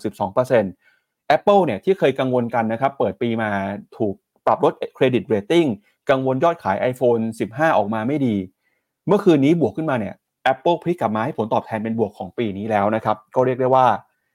กลับมาแล้วครับ กับหุ้นเทคสหรัฐ ยกเว้นหนึ่งตัวคือหุ้นของเท s l a ครับเยทูเดตเทสลายังติดลบอยู่ 15%นะครับความกังวลมาจากเรื่องของการแข่งขัน แล้วก็สงครามราคาที่เกิดขึ้นในอุตสาหกรรมรถยนต์ไฟฟ้าครับพี่แบงค์อืมครับผมไปดูตัวดัชนีน n สแ s กร้อยนะคือต้องบอกว่าตัวเลขเศรษฐกิจของสหรัฐออกมาแข็งแกร่งและตลาดก็คาดการณ์ว่าเฟดอาจจะลดดอกเบี้ยน้อยลง ซึ่งเราไปมองผ่านตัวเฟดเฟดฟอชทูสเนี่ยก็ค่อนข้างชัดเจน ปีที่แล้วตอนเดือนธันวาเนี่ยโอกาสที่จะปรับลดดอกเบี้ยของเดือนมีนาเนี่ยอยู่แถวๆประมาณสักหกสิบหกถึงเจ็ดสิบเปอร์เซ็นตอนนี้ลดลงมาเหลือประมาณเกือบเกือบครึ่งละครึ่งครึ่งประมาณห้าสิบห้าเปอร์เซ็นที่เฟดจะลดดอกเบี้ย ครึ่งหนึ่งเนี่ยก็แปลว่าไม่แน่ไม่นอนนะเฟดอาจจะลดหรือไม่ลดก็ได้มีคุณผู้ชมถามมาแล้ว แล้วผมคิดยังไงบ้างว่าเดือนมีนาเฟดจะลดไม่ลด ผมก็คิดแบบนั้นแหละก็คือตลาดอะไปคิดไกลเกินไปว่าเฟดจะรีบลดดอกเบี้ย เมื่อไม่รีบลดเนี่ยมันก็แปลว่าตลาดก็จะขย่าแบบนี้ แต่ความเขย่าของในช่วงสองสัปสองสามสัปดาห์ที่ผ่านมาตั้งแต่เข้าปีสองพันยิบสี่เข้าเข้าปีสองพันยิบสี่เนี่ย มันเกิดกับทุกตลาดหุ้น แต่การที่ n a s d a q ร้อยเนี่ยเวี่ยงไปเวี่ยงมาแล้วไปราคาปิดทำ all time high ได้ มันก็ค่อนข้างชัดเจนนะ ว่าตลาดแคร์เรื่อง policy rate ก็จริง แต่ว่าเจ้าพ่อเรียกเลยว่าสิ่งที่มีอิทธิพลที่สำคัญกับตลาดหุ้นมากกว่า นั่นก็คือตลาดไปมองแล้วว่า ถ้าผลการดำเนินงานของหุ้น Big Tech ยังออกมาดีอยู่ แล้วมันจะไปมีเหตุผลอะไรที่ฉันจะต้องไปเทขายหุ้นกลุ่มนี้ มันก็เลยเป็นที่มาที่ว่า NASDAQ ร้อยเนี่ยยังทำนิวไฮได้อยู่นะฮะถ้าดูเป็นกราฟวิของตัว NASDAQ ร้อยเนี่ยก็จะเห็นว่าเนี่ยรอบนี้ที่ดีดขึ้นมาเนี่ย ก็คล้ายๆกับตัวนิเคอีนะ รอบนี้ดีดขึ้นมาอินเด็กซ์ทำนิวไฮแต่ RSI ไม่สูงกว่า MACD ก็ไม่สูงกว่าจริง เห็นอย่างนี้ก็มีเสียว อันนี้เปิดมาเพื่อให้เรารู้ว่า ถึง NASDAQ ร้อยทำไฮอาจจะไปได้ต่อ แต่การปรับฐานหรือด้วยความเสี่ยงที่ valuation มันแพงกว่าเพื่อนๆ เพราะว่าการลากของปี 2023 ที่ลาก NASDAQ ร้อยขึ้นมา ลากหุ้น Magnificent Seven ขึ้นมาเนี่ยมันทำให้ valuation ของกลุ่มนี้แพงกว่าตัวอื่นๆที่อยู่ในตลาดมากกว่าปกตินั้นนักลงทุนจะมีสิทธิ์คิดแหละว่ากำไรมาเยอะขนาดนี้ย้ายมันคือ sector rotation ไหมย้ายจาก big cap ไป small cap ไหมคำถามท่านคือ ถ้าความคิดเนี้ยมันเกิดเป็นกระแสการเคลื่อนย้ายเงินทุนจริง NASDAQ ร้อยก็จะมีโอกาสปรับฐานแดง แต่เพียงแต่ว่าถึงปรับไป แล้วถ้าสมมุติว่าออกตัวเลขเอตัวเลขเองบการเงินออกมานะ ปรากฏว่า เนี่ย Apple ยอดขายโต Vision Pro ขายโคตรดี Microsoft โอ้โห Cloud Service ยังโตต่อเนื่อง Chat GPT การใช้งานดี AI Hype ยังมีอยู่ Amazon บอกว่าปลดคนงานไปแล้วกำไรก็ดีขึ้น ยอดขายค้าปลีกก็ออกมาสดใส Google ก็บอกว่าบาร์กำลังทำเทคโนโลยีที่กำลังจะแซงหน้า มือถือออกมาตัว Google Pixel ที่คุณเจษใช้ ขายดีเป็นประวัติศาสตร์ สมมติเนี่ยสมมติว่ามันไล่เรียงซีเควนต์ออกมาแล้วเป็นอย่างนั้นนะ แล้วงบออกมาสวยคำถามคือ แล้วแล้วมันจะลงได้เหรอ เพราะนั้นในความเห็นของผมอะหุ้นกลุ่มเนี้ย Magnificent Seven ใครบอกว่ามันแพงแล้วอยากจะขายแล้วแต่คุณ ผมไม่เคยขาย ยังถืออยู่ ย่อลงมาก็คอยคอยทยอยซื้อเพิ่ม คอยคอยทยอยซื้อเพิ่มไป จะมีอยู่ตัวหนึ่งที่น่าเจ็บใจก็คือตัวเทสลานี่แหละ อย่างที่ปั๊บอกไปว่า ตั้งแต่ต้นปีมามันยัง underperform ลบตั้งสิบกว่าเปอร์เซ็นต์มันไม่ใช่แค่เรื่องว่าสงครามราคาที่จีนอย่างเดียวด้วยเอ่อเรื่องกระบฏฮูตีที่โจมตีเส้นทางการเดินเรือที่ทะเลแดงเนี่ย ถึงขั้นทำให้ตัวเทสลาเองประกาศนะเอ่อปิดโรงงาน Gigafactory ที่เบอร์ลินไปชั่วคราว ซึ่งมันก็เลยทำให้ยอดขายจากทางฝั่งยุโรป อาจจะชะงักหรือชะลอในช่วงสั้นด้วย ตรงเนี้ยมันเลยมีผลที่ทำให้ outlook ของนักลงทุนเนี่ยมองว่าเฮ้ยเทสลาเจอความเสี่ยงสองฝั่งเลยทั้งในเอเชีย ทั้งที่ยุโรปด้วย ตลาดจึงเลือกที่จะปรับฐานลงมา แต่ว่าใครที่เป็นแฟนเทสลามันก็ต้องลงมาลงมาแบบนี้ก็ต้องมาหาแนวรับอะ่ะก็มีโลเดิมนะ มีโลเดิมของเมื่อตอนเดือนตุลา ตรงแถวแถวหนึ่งร้อยเก้าสิบหก ตรงนี้ ถ้าเห็นอีกทีหนึ่งก็จะทยอยรับก็ว่ากัน ผมว่าถึงขั้นจะลงมาหลุดจากตรงนี้ลงไปต่ำกว่าสองร้อยลงไปลึกๆ หรือไปโลเดิมของเมื่อตอนเดือนเมษาปีที่แล้วไหมผมคิดว่า โอ้โห ถ้าไปขนาดนั้นเองจริงเนี่ย แสดงว่า price war มันน่าจะเนือดเดือดและหนักขึ้น ซึ่งมันก็มีโอกาสนะ เราต้องยังต้องติดตามสถานการณ์ แต่โดยภาพรวมแล้วอะผมแล้วถ้าเป็นอย่างนี้แล้วซื้อกองไหน ก็ไม่ต้องถามเลยก็ต้องมาซื้อเมกะเทนถูกไหมอะผมพาไปดูหุ้นแต่ละตัวในเมกะเทน Apple ครับบวกสามเปอร์เซ็นเมื่อคืน พี่ปั๊บจะพูดอะไรไหมเชิญเลยครับพี่แบงค์อ๋อผมเห็นปรับจอขึ้นเคลื่อนอ๋อปรับหน้าจอตัวเองโอเค Microsoft บวกหนึ่งจุดหนึ่ง Google บวกหนึ่งจุดสี่ Amazon Google นี่ก็ถ้าดูจากราคาปิดเนี่ย ใกล้เคียงกับทำไฮนับตั้งแต่ เดือนมีนาปี 2022 Microsoft เนี่ยทำ all time high อยู่ ราคาปิดตรงนี้นะเอ่อ Amazon ยังไม่เอ่อยัง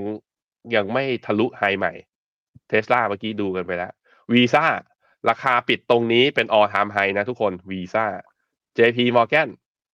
ประกาศงบออกมาแล้วเนี่ย ไม่ค่อยสดใสคือต่ำกว่าที่นักวิเคราะห์คาด แต่ก็ไม่ได้ลงแรงนะ ก็ไม่ได้ลงแรง P&G P&G นี่ยัง คือเป็นหุ้น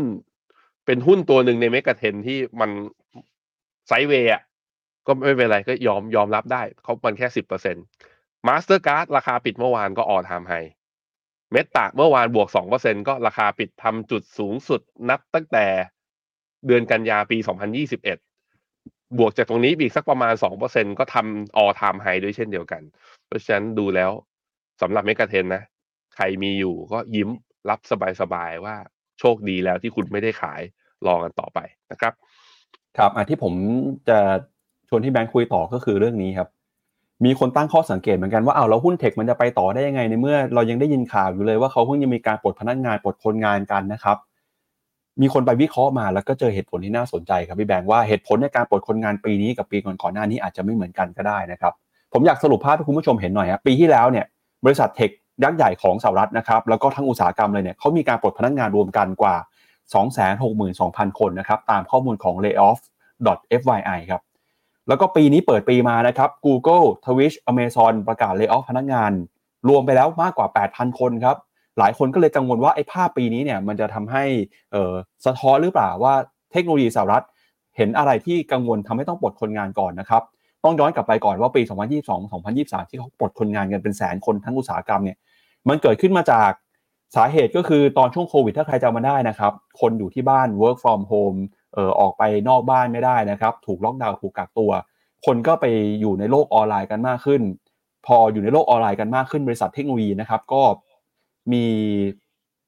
เอ่อจำเป็นต้องขยายกำลังการผลิตขยายกำลังการทำงานครับจำเป็นต้องจ้างคนเพิ่มขึ้นมา พอโควิดหมดไป คนกลับไปใช้ชีวิตปกติมากขึ้น ก็เลยจำเป็นต้องปลดคนงานนะครับ ออกไปบ้างเพื่อให้ ตัวเลข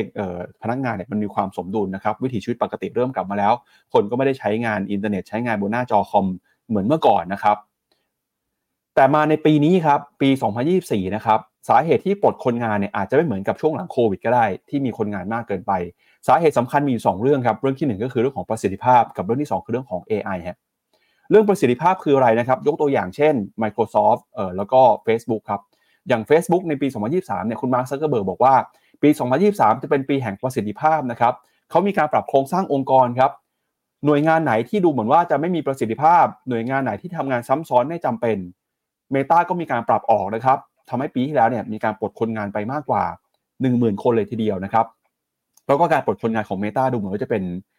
การกระทำที่ถูกต้องถูกจังหวะด้วย เพราะว่าอย่างที่แบงค์แสดงให้เห็นราคาหุ้นของ Meta ไว้เนี่ยคือหลังจากที่มีข่าวปลดคนงานราคาหุ้น Meta ขึ้นมาไม่หยุดเลยนะครับ สาเหตุที่ 2 ที่เป็นสาเหตุที่ผมว่าปีนี้เนี่ยเป็นสาเหตุสำคัญมาก แล้วต้องจับตากันก็คือเรื่องของ AI ครับ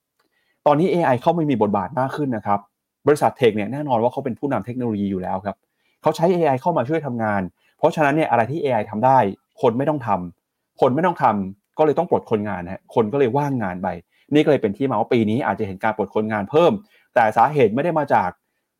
เรื่องของงบการเงินที่อ่อนแอ เรื่องของรายได้ที่ชะลอตัวลงไป แต่เป็นสาเหตุมาจากการสร้างประสิทธิภาพ แล้วก็การเข้ามาทำงานทดแทนของ AI สัปดาห์ที่แล้วเราเคยเล่าให้ฟังนะครับบอกว่า AI เข้ามามีบทบาทมากขึ้นจน IMF ออกมาเตือนบอกว่า AI จะเข้ามากระทบกับตำแหน่งงานทั่วโลกนะครับกว่า 40%อาจจะไม่ถึงกับตกงาน แต่แน่นอนว่า AI เนี่ยจะเข้ามาทำงานแทนคนได้เป็นจำนวนมากครับพี่แบงค์อืมอืมน่าสนใจ แต่ว่าคือถ้าลองดูย้อนกลับไปตอนรอบ Tech Layoff ตอนปี 2022 ปี 2023 เนี่ย ผลของมันที่ตามมาคือบริษัทเทคเหล่านี้ พอต้นทุนลดลงกำไรเพิ่มขึ้น ราคาหุ้นก็ดีด นั้นในแง่ของเศรษฐกิจมันน่ากังวลแหละเป็นการปลดคน แต่ในแง่ของถ้ามาดูที่ bottom line ของตัวบริษัทเองเนี่ย มันอาจจะเป็นประโยชน์กับบริษัทในการที่ทำให้ตัวกำไรของเขาเนี่ย ก็ยังสามารถ deliver ได้ นั้นมุมหนึ่งก็คือเรื่องเนี้ยมันเหมือนจะน่าห่วงในแง่ของตัวเลขเศรษฐกิจสหรัฐ แต่ผมคิดว่ามันดูแล้วอาจจะนักลงทุนจะตีความว่าเป็น positive ต่องบ หรือว่า balance sheet ของบริษัทที่มีการ layoff นะครับครับอะอีกหนึ่งเรื่องนะครับที่ส่งผลต่อตลาดเงินตลาดทุนก็คือเรื่องของนโยบายการเงินจากธนาคารกลางสหรัฐครับ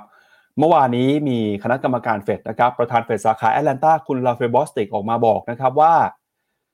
เขาไม่คิดว่าเฟดจะลดดอกเบี้ยได้เร็วนะครับ ที่ตลาดคาดหวังกันไปเนี่ยอาจจะคาดหวังกันเร็วกว่าไปสักหน่อยครับ โดยเขาบอกว่าตอนนี้ครับเงินเฟ้อเนี่ยกำลังลงมาจริงนะครับ แต่การจะลดดอกเบี้ยเนี่ยอย่างเร็วที่สุดที่เขาเห็นคือน่าจะเป็นช่วงของไตรมาสสามปีนี้ครับเขาบอกนะครับว่าเนื่องจากเขาเนี่ยเป็นคนที่ให้ความสำคัญกับข้อมูลที่ได้รับ จึงต้องจำเป็นที่จะเห็นนะครับ ตัวเลขเศรษฐกิจ กิจกรรมทางเศรษฐกิจ ตัวเลขเงินเฟ้อให้ลงมาสู่เป้าหมายนะครับของธนาคารกลางสหรัฐให้ได้ก่อน เฟดตั้งเป้าหมายอยู่ที่ประมาณ 2%นะครับตอนนี้ยังลงมาไม่ถึงครับเขาก็บอกว่าเขาแล้วก็มีคณะกรรมการเฟดบางท่านเนี่ยอยากจะเห็นลงมาถึง 2%ก่อนก่อนที่จะมั่นใจว่าจะลดดอกเบี้ยได้ ตลาดนะครับคาดการณ์ว่าจะลดดอกเบี้ยครั้งแรกในเดือนมีนาคมคือไตรมาสหนึ่งเลยครับแต่สำหรับเขาเขาเชื่อว่าอย่างเร็วที่สุดน่าจะเป็นไตรมาสสามครับพอมาบอกแบบนี้เนี่ยตลาดก็เลยดูเหมือนว่ากังวลครับเพราะว่าไม่ได้แค่คุณรอเฟบอสติกท่านเดียวนะครับก่อนหน้านี้มีท่านอื่นออกมาพูดเหมือนกันว่าดอกเบี้ยเนี่ยจะไม่ลงเร็วเหมือนที่ตลาดคิดนะ อาจจะไม่ใช่เดือนมีนาคมด้วยซ้ำนะครับ พอออกมาพูดแบบนี้นะครับทำให้สิ่งที่สะท้อนก็คือ Fed Watch 2 ครับ จากก่อนหน้าถ้าใครจำมาได้นะครับ เดือนมีนาให้น้ำหนักว่าจะลดกันอยู่ที่ประมาณ 60-70%ตอนนี้ลงมาเหลือไม่ถึง 50%แล้วครับพี่แบงค์เดี๋ยวชวนที่แบงค์ดูหน่อยว่าลดดอกเบี้ยเนี่ยจะเกิดขึ้นเดือนมีนาจริงหรือเปล่า หรือว่าความน่าจะเป็นมันจะช้ากว่านี้ไป เหมือนที่คุณรอฟเฟบอสเซกพูดไว้ว่าจะเป็นไตรมาสสามเลย ไม่งั้นแบบนี้อาจจะช้าเกินไปหรือเปล่า หรือว่าตลาดเองอาจจะขึ้นมาร้อนแรงเกินไปจนทำให้การ ปรับลดดอกเบี้ยช้าเนี่ยจะกลายเป็นความเสี่ยงทำให้เกิดเป็นเหตุผลในการขายทำกำไรก็ได้ครับดูครับตัว Fed Watch 2 นะครับถ้าเดือนที่แล้ว เดือนธันวาปีที่แล้วเนี่ย โอกาสในการลดดอกเบี้ยจาก 5.25 ถึง 5.5 เนี่ยลด 25 basis point มาอยู่ที่ 5ท่วนถึง 5.25 เนี่ย อยู่ที่ 63เปอร์เซ็นมาวันนี้เลยสดๆวันนี้เลยคือโอกาสนั้นจาก 63เปอร์เซ็นต์นะลดลงมาเหลือ 52.8 ก็แปลว่ามีโอกาสครึ่งครึ่ง มีโอกาสครึ่งครึ่งที่จะลดดอกเบี้ย ผมคิดว่ามันมีเหตุผลหลายอย่าง ถ้าดูจากตัวเลขเศรษฐกิจที่ประกาศตั้งแต่ต้นปีนะ ก็คือมีตัวเลข non farm payroll นะที่ออกมาดีกว่าที่ตลาดคาด unemployment rate ออกมาก็ไม่ได้สูงเท่าที่ตลาดคาด ตัวต่อมาตัวเลขเงินเฟ้อตัว CPI ออกมาอยู่ที่ 0.3 มันออนมัน ก็แปลว่าคือสูงกว่าที่ตลาดคาดว่าจะออกมา 0.2 มันออนมัน ตัวเลข PPI คือเงินเฟ้อภาคการผลิต ก็ยังอยู่ในระดับสูงไม่ได้ย่อตัวลง ต่อมาก็จะเพิ่งจะมาตอนต้นสัปดาห์ ตัวเลขรีเทลเซลหรือยอดค้าปลีกของเดือนธันวาประกาศออกมา ก็โตดีกว่าที่ตลาดคาดอีก นั้นมันแสดงให้เห็นว่าอ่าอินฟลชันหรือเงินเฟอ้อฝั่งดีมานพูหรือฝั่งความต้องการในการจับจ่ายใช้สอยตัวสินค้าเนี่ย ผมคิดว่ามันยังไม่ได้ลดลง พอมันยังไม่ได้ลดลงอย่างนี้ตลาดก็เริ่มไดเจสว่าอ๋อเฟดคงลดดอกเบี้ยแหละ แต่คงลดแรงไม่เท่าที่เราเคยคาดหวังกันไว้ตอนปลายปี 2023 และมันก็เลยสะท้อนออกมาที่ตัว Fed Watch 2แต่คำถามคือแล้วเฟดยังจะลดดอกเบี้ยไหมผมพาไปดูให้ยาวกว่านี้ โอกาสเนี่ย ก็ตลาดยังมองนะว่า มีโอกาส 80%ทีเดียว ที่ถึงไม่ลดตอนเดือนมีนา ตอนครั้งถัดไปก็คือตอนเดือนพฤษภายังไงก็ลดอยู่ดี แล้วก็เนี่ยโอกาสเนี่ยในการเขาเรียก probability ที่สูงที่สุดที่ Fed Fund Future จะอยู่เนี่ย จะเห็นว่ามันลดลงทุกๆการทุกๆการประชุมเลยทุกๆมีติ้ง เนี่ยมันย่อลงมาเนี่ยจากเดือนมีนาที่ห้าห้าท่วนใช่ไหมอะกรอบล่างนะห้าท่วน ลงมาที่สี่จุดเจ็ดห้าตอนเดือนมิถุนาพอเข้าเดือนกรกฎาเหลือสี่จุดห้าพอมาเดือนกันยาเหลือสี่จุดสองห้าพอมาเดือนพฤศจิกาเหลือสี่ท่วน แล้วสุดท้ายการประชุมครั้งสุดท้ายของปี ตลาดมองว่าโอกาสสูงที่สุดนะ ที่เฟดฟันไอตัวเฟดฟันเรทจะอยู่เนี่ย อยู่ที่นี่เลยฮะสามจุดเจ็ดห้านั่นแปลว่าเฟดจะยังมีโอกาสลดดอกเบี้ยจนถึงตอนนี้นะ ประมาณ 1.25 ถึง 1.5เปอร์เซ็นยังถือว่าตลาดยังให้โอกาสลดดอกเบี้ยที่ค่อนข้างสูงอยู่นั่นเองครับ ครับ โอกาสจะลดดอกเบี้ยจะเร็วจะช้าปัจจัยสำคัญเรื่องหนึ่งเลยก็คือเรื่องของเงินเฟ้อนะครับ เงินเฟ้อจะอยู่ได้นานแค่ไหน จะยาวต่อไปหรือเปล่าเนี่ย ปัจจัยที่จะชี้วัดเลยมีอยู่ทั้งเรื่องของ เศรษฐกิจภายในสหรัฐเองนะครับอีกเรื่องหนึ่งที่สำคัญมากไม่แพ้กันก็คือเรื่องของความขัดแย้งปัญหาทางภูมิทัศศาสตร์ครับล่าสุดนะครับมีข่าวว่าสหรัฐเนี่ยได้มีการเปิดฉากนะครับโจมตีฐานออของกลุ่มฮูตีครับในทางตอนตกของเยเมนนะครับโดยบอกว่าทำการโจมตีทางอากาศใส่ขีปนาวุธ 14 ลูกของกลุ่มฮูตี เป็นการเปิดเผยข้อมูลของทางสหรัฐอเมริกานะครับ ซึ่งสหรัฐตอนนี้ก็บอกว่ายังคงพยายามที่จะเข้าไป สร้างความอ่อนแอนะครับเข้าไปโจมตีกลุ่มกบฏฮูตีในเยเมนนะครับแล้วก็เรื่องนี้เนี่ยทำไมถึงสำคัญสำคัญก็เพราะว่ามันจะส่งผลต่อพื้นที่ทะเลแดงด้วยนะครับล่าสุด CEO ของ Maersk ครับซึ่งเป็นบริษัทเดินเรือใหญ่ของเดนมาร์กเนี่ยออกมาบอกว่า ตอนนี้ความขัดแย้งในทะเลแดงนะครับทำให้ทางบริษัทไม่สามารถส่งเรือขนส่งเดินทางออกไปได้ทำให้ต้องมีการเดินทางอ้อมนะครับไปทางแอฟริกาใต้ และถ้าหากว่าเป็นแบบนี้เนี่ย การขนส่งทั่วโลกนะครับอาจจะหยุดชะงัก แล้วเขาคิดว่าอาจจะอยู่ยาวไปอย่างน้อย 2-3 เดือน สิ่งที่เกิดขึ้นคือต้นทุนสินค้าต่างๆจะแพงขึ้นนะครับค่าขนส่งแพงขึ้นต้นทุนสินค้าแพงขึ้น มันก็จะไปสะท้อนผ่านเงินเฟ้อครับถ้าเงินเฟ้อสูงในแบบนี้โอกาสที่จะลดดอกเบี้ย อย่างที่หลายคนคาดหวังอาจจะไม่เกิดขึ้นก็ได้เพราะฉะนั้นเรื่องนี้ก็เป็นเรื่องหนึ่งสำคัญมากทำไมถึงเอาเรื่องนี้มาบอกมันเป็นมุมมองที่สอดคล้องกันกับมุมมองของคุณเจมี่ไดมอนด์ครับเขาบอกว่าปี 2024-2025 ปัจจัยที่จะชี้วัดนะครับว่าเศรษฐกิจสหรัฐจะไปต่อได้หรือเปล่ามี 2 เรื่อง เรื่องที่หนึ่งก็คือสถานการณ์ภาคการเงินครับว่าตอนนี้เนี่ยมีหนี้สูงนะครับเงินเฟ้อสูง แล้วก็เฟดเองยังคงต้องใช้เวลาที่จะลดดอกเบี้ย กับเรื่องที่2ครับคือปัญหาภูมิรัฐศาสตร์ที่คาดเดาไม่ได้นะครับ ทั้งเรื่องของรัสเซียยูเครน เรื่องของ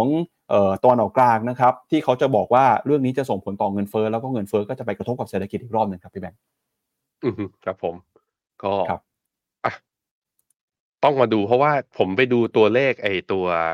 ค่าระวางเรือกับตัวการเคลื่อนย้ายขนส่งทางเรือเนี่ย มันเริ่มมีการดีดขึ้นมา โดยเฉพาะจากทางฝั่งเอเชียด้วยก็เริ่มดีดขึ้นมา ตรงเนี้ยมันอย่างที่ปั๊บบอกเมื่อกี้ในประโยคสำคัญก็คือว่า สิ่งนี้ถ้าอยู่ยาวๆ จะกระทบกับต้นทุนการขนส่ง และมันไปส่งผ่านไปยังเงินเฟ้อทำให้เงินเฟ้อไม่ได้ลงอย่างที่เราเคยวิเคราะห์คาดการณ์กันในตอนแรกหรือเปล่าถ้าเป็นอย่างนั้นน่ะโอกาสไอ้ตัวที่เราเห็น Fed Fund Future ที่กางตารางให้ดูเมื่อกี้นะ มันอาจจะไม่ได้เป็นอย่างภาพ probability ที่ไอตัว Fed Fund Future บอกก็ได้แสดงว่าเซอร์ไพรส์ว่าตลาดมีโอกาสปรับฐาน เพราะดอกเบี้ยลงไม่ได้เร็วเท่าที่ตลาดคาดไหมคำนี้ยังอยู่กับเรา แต่เพียงแต่ว่าถ้าคุณเป็นนักลงทุนที่มองใน timeframe ที่ระยะยาวมากขึ้นนะคือ แล้วมันขึ้นได้เหรอหรือว่าหมายถึงว่าเฟดจะขึ้นดอกเบี้ยได้จริง ๆ เหรอ คำตอบที่ผมบอกนะก็คือปีนี้ยากมากๆที่เฟดจะขึ้นดอกเบี้ยได้ มันต้องเห็นสัญญาณการกลับตัวของเงินเฟอ้อที่รุนแรงจริงๆเพราะนั้นเราอยู่ในขาที่ดอกเบี้ยมันอยู่ในจุดที่สูงที่สุด แต่เพียงแต่ว่าความเห็นของตลาด สถานการณ์ปกติสถานการณ์แวดล้อมของเศรษฐกิจโลก และความเห็นของเฟดมันยังไม่อลายไปในทางเดียวกันความผันผวนจึงเกิดขึ้นณตอนนี้ครับครับแต่อย่างไรก็ตามเนี่ยมีหนึ่งตลาดนะครับที่แข็งแกร่งตั้งแต่ปีที่แล้วแล้วปีนี้ยังแข็งแกร่งต่อไปก็คือตลาดหุ้นของญี่ปุ่นครับ เช้านี้ตลาดหุ้นญี่ปุ่นเดินหน้าปรับตัวบวกขึ้นมาได้มากกว่า 1%เลยนะครับสาเหตุก็มาจากตัวเลขเงินเฟอ้อของเดือนธันวาคม ที่ส่งสัญญาณชะลอตัวนะครับจากประมาณ 2.8 ลงมาเหลือ 2.6 แล้วถ้าไปดูเงินเฟอ้อพื้นฐานไม่รวมราคาอาหารสดแล้วก็ราคาพลังงานลงมาเหลือ 2.3 ครับเงินเฟอ้อญี่ปุ่นลงมาแล้วทำไมถึงเป็นข่าวดีนะครับเป็นข่าวดีก็เพราะว่าปีนี้เนี่ยตอนแรกตลาดคาดหวังว่า BOJ จะกลับมาใช้นโยบายการเงินเข้มงวดมากขึ้นครับเพราะว่าตัวเลขเศรษฐกิจต่างๆ ออกมาดีเงินเฟ้อเนี่ยปีที่แล้วก็ปรับตัวขึ้นมาได้อย่างต่อเนื่อง แต่พอตัวเลขเงินเฟ้อเดือนธันวาคม ส่งสัญญาณชะลอตัวไป แบบนี้จะกลายเป็นว่า แรงกดดันความจำเป็นที่ BOJ จะขึ้นดอกเบี้ยก็จะลดน้อยลงไปด้วย ตลาดก็เลย enjoy ครับพี่แบงค์มีการปรับตัวบวกขึ้นมาในเช้าวันนี้นะครับ อย่างไรก็ตามเนี่ยวันนี้ถ้าเป็นพี่เจษนะครับ น่าจะมันเพราะว่ามีคอนทาเรียนออกมาสวนตลาดเหมือนกันฮะมี 2 เจ้าครับ คือ HSBC แล้วก็ s o c g e n นะครับ Society General ครับเขาออกมาบอกว่า ตอนนี้เนี่ยเขาเป็น สายคอนเทเรียนกับตลาดหุ้นญี่ปุ่นนะครับ คือออกมาเตือนครับว่าให้ระมัดระวังการเทคโปรฟิตในตลาดหุ้นญี่ปุ่นนะครับ คือเขาบอกว่าให้ขายทำอะไรเลยด้วยซ้ำให้ระวังการปรับฐานของตลาดหุ้นญี่ปุ่นในตอนนี้นะครับ เพราะว่าตอนนี้เนี่ยถ้าดูสัญญาณทางเทคนิคนะครับดัชนีตลาดหุ้นญี่ปุ่นก็ถือว่าโอเวอร์บอทก็คือปรับตัวขึ้นมาออพอสมควรแล้วนะครับ ประกอบกับแรงเก็งกำไรเรื่องของนโยบาย BOJ เนี่ยมันเป็นความเสี่ยงที่ทาง s o c j แล้วก็ HSBC ค่อนข้างกังวลครับ เพราะฉะนั้นเนี่ยเขาเลยแนะนำว่าใครมีกำไรญี่ปุ่นอยู่ตอนนี้ขายไปก่อนนะครับ เป้าหมายสิ้นปีของดัชนีโทปิกครับ HSBC บอกว่าจะมีดาวไซด์ประมาณ 1.3%ขณะที่ s o c j ครับมองลงไปลึกเลยนะครับเขาบอกภายในเดือนมิถุนายนเนี่ยนิกเกิ225 จะปรับตัวลงมาประมาณ 8%จากระดับปัจจุบัน แต่ก็ต้องบอกว่า 2 เจ้านี้เป็นส่วนน้อยฮะเป็นชาวส่วนเป็นส่วนน้อยเพราะส่วนใหญ่เนี่ย59%ของ fund manager ในเอเชีย ยังคงแนะนำ overweight ตลาดหุ้นของญี่ปุ่นอยู่ โดย เป้าหมายนิเคอี225 สิ้นปีนี้นะครับ ที่ไปดูถ้าหากว่าเราไปดูมุมมองของ consensus ของนักวิเคราะห์เนี่ยเขาให้เป้าหมายไว้ถึง 42,000 ถึง 43,000 จุดครับพี่แบงค์มันเยอะขนาดไหนฮะตอนนี้ประมาณ 30,000 36,000นะส่วนใหญ่เนี่ยให้เป้าสิ้นปีอยู่ในกรอบประมาณ 40,000นะครับพี่แบงค์ก็กลายเป็นว่าส่วนใหญ่ยังมองขึ้นอยู่อ่าแต่ชาวสวนนะครับ HSBC กับ s o c g e n เตือนระวังลงครับ แล้วพี่แบงค์มองยังไงฮะพี่แบงค์พี่แบงค์น่าจะมองไปต่อไหมครับเอ่อมาดูกราฟอย่างที่บอกนะนิเคอีตอนเนี้ย มันชนแนวต้านแล้วเหมือนจะผ่าน เหมือนจะผ่านนะ แท่งสัปดาห์เนี้ยถ้าผ่านได้ผมมองไปต่อ แต่ไปต่อแบบที่ bearish divergence จะอยู่กับเราไปตลอดเพราะว่าการที่แท่งวีคเนี่ย มันทำไฮขนาดนี้แล้วไอ RSI รอบเก่าของหัวเดิมเมื่อตอนเดือนมิถุนาทำไว้ตั้ง 82.16 ตอนนี้อยู่ที่เท่าไหร่วะ เท่าไหร่เอ่ย69 คือมันห่างไกลจากเดิมมาก แสดงว่า barrier divergence มันก่อตัวอยู่ ไม่ว่าไปเท่าไหร่ก็แล้วแต่เมื่อไหร่ที่ปรับฐาน ผมคิดว่าโอกาสปรับฐานค่อนข้างหนักอะ่ะจะมี แล้วเวลาปรับฐานที ผมคิดว่ามันก็จะมีโอกาสที่ปรับลงมาแล้วหลุดต่ำกว่า 34,000ด้วยเหมือนกัน นั้นมีอยู่ถือต่อ ตามการทะลุแนวต้าน แต่อย่าถือมันไปตลอดการเมื่อกำไรถึงสมเหตุสมผลหรือเริ่มพอใจแล้ว take profit ออกไปบ้างนะครับครับไปดูภาพกันฮะทำไมเขาถึงเตือนว่าโอเวอร์บอทนะครับตอนนี้เนี่ย RSI ก็ทะลุขึ้นไปนะครับในฝั่งของ Topics เอ่อจะอยู่ที่ประมาณ 80 แล้วแล้วก่อนหน้านี้เนี่ยที่พอโอเวอร์บอทไปก็เราก็เห็นนะครับว่าบางส่วนก็ขายทำกำไรเทคโปรฟิตออกมาบ้างนะครับ ครั้งนี้เขาก็เลยเตือน แต่ก็ ต้องย้ำนะครับว่า HSBC กับ SocGen เนี่ยเป็นส่วนน้อยนะครับ ตลาดส่วนใหญ่ยังเชื่อว่าหุ้นญี่ปุ่นน่าจะไปต่ออเดี๋ยวเราไปดูมูลค่าพื้นฐานของตลาดหุ้นญี่ปุ่นกันนะครับครับผม ตอนนี้ตลาดหุ้นญี่ปุ่นข้อดีจริง ๆ แล้วมันเป็นการปรับตัวขึ้นมา พร้อมกับตัวการอัปเกรดในแง่ของผลการดำเนินงานบางส่วนนะ แต่อีกส่วนหนึ่งคือ ตลาดกล้าให้พรีเมียมกับตัวนิเคอิมากขึ้น ด้วยความที่ยังคงอัตราดอกเบี้ย หรือว่าทำนโยบายแบบผ่อนคลายเป็นพิเศษอยู่แบบนี้ แล้วก็ทำให้ค่าเงินเยนนั้นอ่อนค่า ก็จึงได้มาที่บอททอมไลน์คือบริษัทส่งออกจึงได้ประโยชน์เรื่องนี้นะฮะตอนนี้ PE ของตัวอ่าโทปิกเนี่ยอยู่ที่ประมาณ 15 เท่า 15 เท่าเป็นยังไงบ้าง ถ้าย้อนหลังกลับไป 3 ปีที่ผ่านมาตรงนี้ก็ถือว่าแพง แต่ถ้าถ้าย้อนหลังกลับไปสัก 5 ปี ตรงนี้คือค่ากลางพอดี ไม่ได้แพงมากจนเกินไปนั้นถ้ามองในแง่ของความสมเหตุสมผลของ valuation ผมมองไม่ได้น่าเกลียดนะพี่ปับ๊บมันถือได้ ความไม่น่าถือของตัวนิเคอิและตัวโทปิกคือตลาดหุ้นญี่ปุ่นเนี่ยมันมาจากเรื่องสัญญาณทางเทคนิคบนกราฟ weekly chart ที่มันขึ้นไปชนแนวต้านที่ผมบอกนั่นแหละนะครับครับอะก็อ่าไปดูนิกเคอิด้วยครับนิกเคอิเนี่ยเออเป้าเขาบอกว่าจะขึ้นไปถึง4ี่หมื่นเลยนะครับ พี่แบงค์ upside จาก 4 หมื่นจากเอ่อตรงนี้นี่ upside เยอะแค่ไหนครับ เดี๋ยวผมวัดให้แป๊บเดียวพี่ปั๊บมาดูที่หน้าจอผมนะสี่หมื่น จริงๆก็ไม่ได้เยอะอะไรขนาดนั้นนะฮะอยากได้สี่หมื่นไปเอาจากบิตคอยน์ง่ายกว่านะฮะไม่อยากได้สักสิบเปอร์เซ็นต์ครับอะเก้าเก้าเปอร์เซ็นต์ประมาณเก้าถึงสิบเปอร์เซ็นจากตรงนี้ ไม่ได้เยอะไม่ได้เยอะขนาดนั้น เราหาได้จากที่อื่นด้วยเหมือนกัน แต่ใครที่เชื่อในเทรนด์ following อะก็ในเมื่อมันเป็นเทรนด์ขาขึ้น แล้วมันทะลุแนวต้าน ดัชนีแบบนี้ถือแล้วอาจจะสบายใจสำหรับสาย run trend มากกว่า อย่างที่บอกไปนะครับ ครับ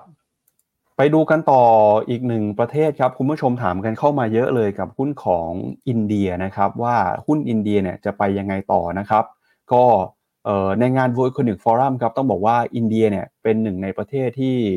เวลาที่มีคนออกมาพูดนะครับ คนก็จะแห่เข้าไปฟังจนเต็มฮอลเลยฮะแล้วก็เป็นการสะท้อนให้เห็นว่า คนทั่วโลกครับโดยพ้องยิ่งนักทุนเนี่ยยังคงสนใจเข้าไปลงทุนในอินเดียอยู่นะครับ ก็มีหลากหลายสาเหตุที่สำคัญนะครับเดี๋ยวผมพาไปดูหน่อยฮะว่าในงาน World Economic Forum ครั้งนี้เนี่ยมีใครพูดถึงอินเดียในแง่มุมไหนบ้างนะครับ ก็สถานการณ์ของโลกการลงทุนในตอนนี้ครับทุกสายตาจับจ้องไปที่อินเดียนะครับอันเป็นเหตุผลเนื่องมาจากการเติบโตทางเศรษฐกิจนะครับการเข้ามาสนับสนุนการลงทุนของภาครัฐ แล้วก็มีหลากหลายเรื่องราวนะครับที่จะทำให้อินเดียเดินหน้าเติบโตต่อไปได้ครับล่าสุดนะครับผู้ว่าการธนาคารกลางของอินเดียออกมาบอกว่า ในปีงบการเงินปีนี้เนี่ยคาดว่าเศรษฐกิจอินเดียจะเติบโตได้ถึง 7%เลยนะครับ ซึ่งก็ถือว่าเป็นหนึ่งในประเทศที่เติบโตนับต้นๆของโลกเลยทีเดียวครับ โดยเหตุผลที่อินเดียจะเติบโตได้นะครับ ก็มีตั้งแต่การสนับสนุนการลงทุน การผลักดันตัวเองให้เป็นฮับเรื่องของเทคโนโลยีเรื่องของนวัตกรรมนะครับแล้วก็ล่าสุดเนี่ยอินเดียก็มีข้อดีอีกเรื่องหนึ่งก็คือ ประชากรของอินเดียครับเดินหน้าทะลุแซงหน้าจีนไปแล้วนะครับทางโกลแมนแซกเขาออกมาบอกครับว่าภายในปี 2027 ครับจะมีประชากรอินเดียประมาณ 100 ล้านคนครับที่จะมี รายได้นะครับสูงกว่า 10,000 ดอลลาร์ต่อปีครับก็ประชากรที่อยู่ในวัยทำงาน และประชากรที่มีรายได้เพิ่มมากขึ้นเนี่ยจะเป็นตัวเข้ามาหนุนนำนะครับทำให้ภาคอุปโภคบริโภคของอินเดีย เติบโตขึ้นมาแข็งแกร่งด้วยนะครับมุมมองของแมคเคนซี่นะครับออกมาบอกว่า ตอนนี้ครับเศรษฐกิจอินเดียที่เติบโตขึ้นมาเข้ามาหนุนนำสินค้าอุปโภคบริโภค แล้วก็มีการใช้จ่ายนะครับในภาคการท่องเที่ยว เครื่องประดับต่างๆ ด้วย ยิ่งเป็นตัวสะท้อนว่าชนชั้นกลางที่กำลังเพิ่มขึ้นมาเนี่ยจะเข้ามากระตุ้นให้เศรษฐกิจของอินเดีย เดินหน้าเติบโตต่อไปนะครับทั้ง Goldman Sachs เองทั้ง McKinsey เองก็คาดการว่าในอนาคตครับนอกจากปัจจัยการเติบโตเรื่องของการทุนโครงสร้างพื้นฐานแล้ว เรื่องของการลงทุนต่างชาติแล้วอีกหนึ่งปัจจัยที่จะเข้ามามีผลต่อการเติบโตเศรษฐกิจอินเดียก็คือ การบริโภคจากประชากรที่มีรายได้มีความมั่งคั่งเพิ่มมากขึ้นครับพี่แบงค์ครับผมก็อินเดียเนี่ยเนื้อหอมนะแล้วก็อยู่ใน sweet spot ไม่ได้ทะเลาะกับใครเพราะไม่มีใครกล้าทะเลาะด้วย จีนบอกจะทะเลาะกับอินเดียก็ให้ไม่ได้นะ ทะเลาะไปเดี๋ยวอินเดียไปเข้ากับทางสหรัฐมากขึ้นก็ยุ่งสหรัฐก็เอ่อจริง ๆสหรัฐกับอินเดียเนี่ยอยู่ในกลุ่ม Quad ด้วยกันด้วยอยู่แล้วถูกไหมครับนั้นอินเดียจึงเขาเรียกว่าได้ประโยชน์จาก geopolitical risk หรือความขัดแย้งระหว่างจีนกับสหรัฐครั้งนี้ ได้เต็มๆแล้วก็เลย GDP ก็เลยกลายเป็นว่า มีความเป็นไปได้ว่าอีกห้าปีข้างหน้า GDP ของอินเดียก็จะอาจจะแซงตัวสหภาพยุโรป แล้วก็อาจจะแซงญี่ปุ่นขึ้นมากลายเป็นอันดับสามของโลก เพราะฉะนั้นก็มันจึงเป็นที่มานะว่ากระแสเงินทุนเนี่ยในช่วงที่จีนมีปัญหาเนี่ยในดัชนีอิม MSCI Emerging Market เนี่ยจีนมี proportion หรือมีน้ำหนักอยู่ในนั้นอันดับหนึ่งก็จริง แต่พอนักลงทุนมองแล้วอยากลงทุนใน emerging market จีนยังทะเลาะกับสหรัฐอยู่แบบนี้ เงินทุนมันจึงไหลไปที่ market ตลาดที่มี market cap อันดับ2ใน emerging market นั่นก็คืออินเดีย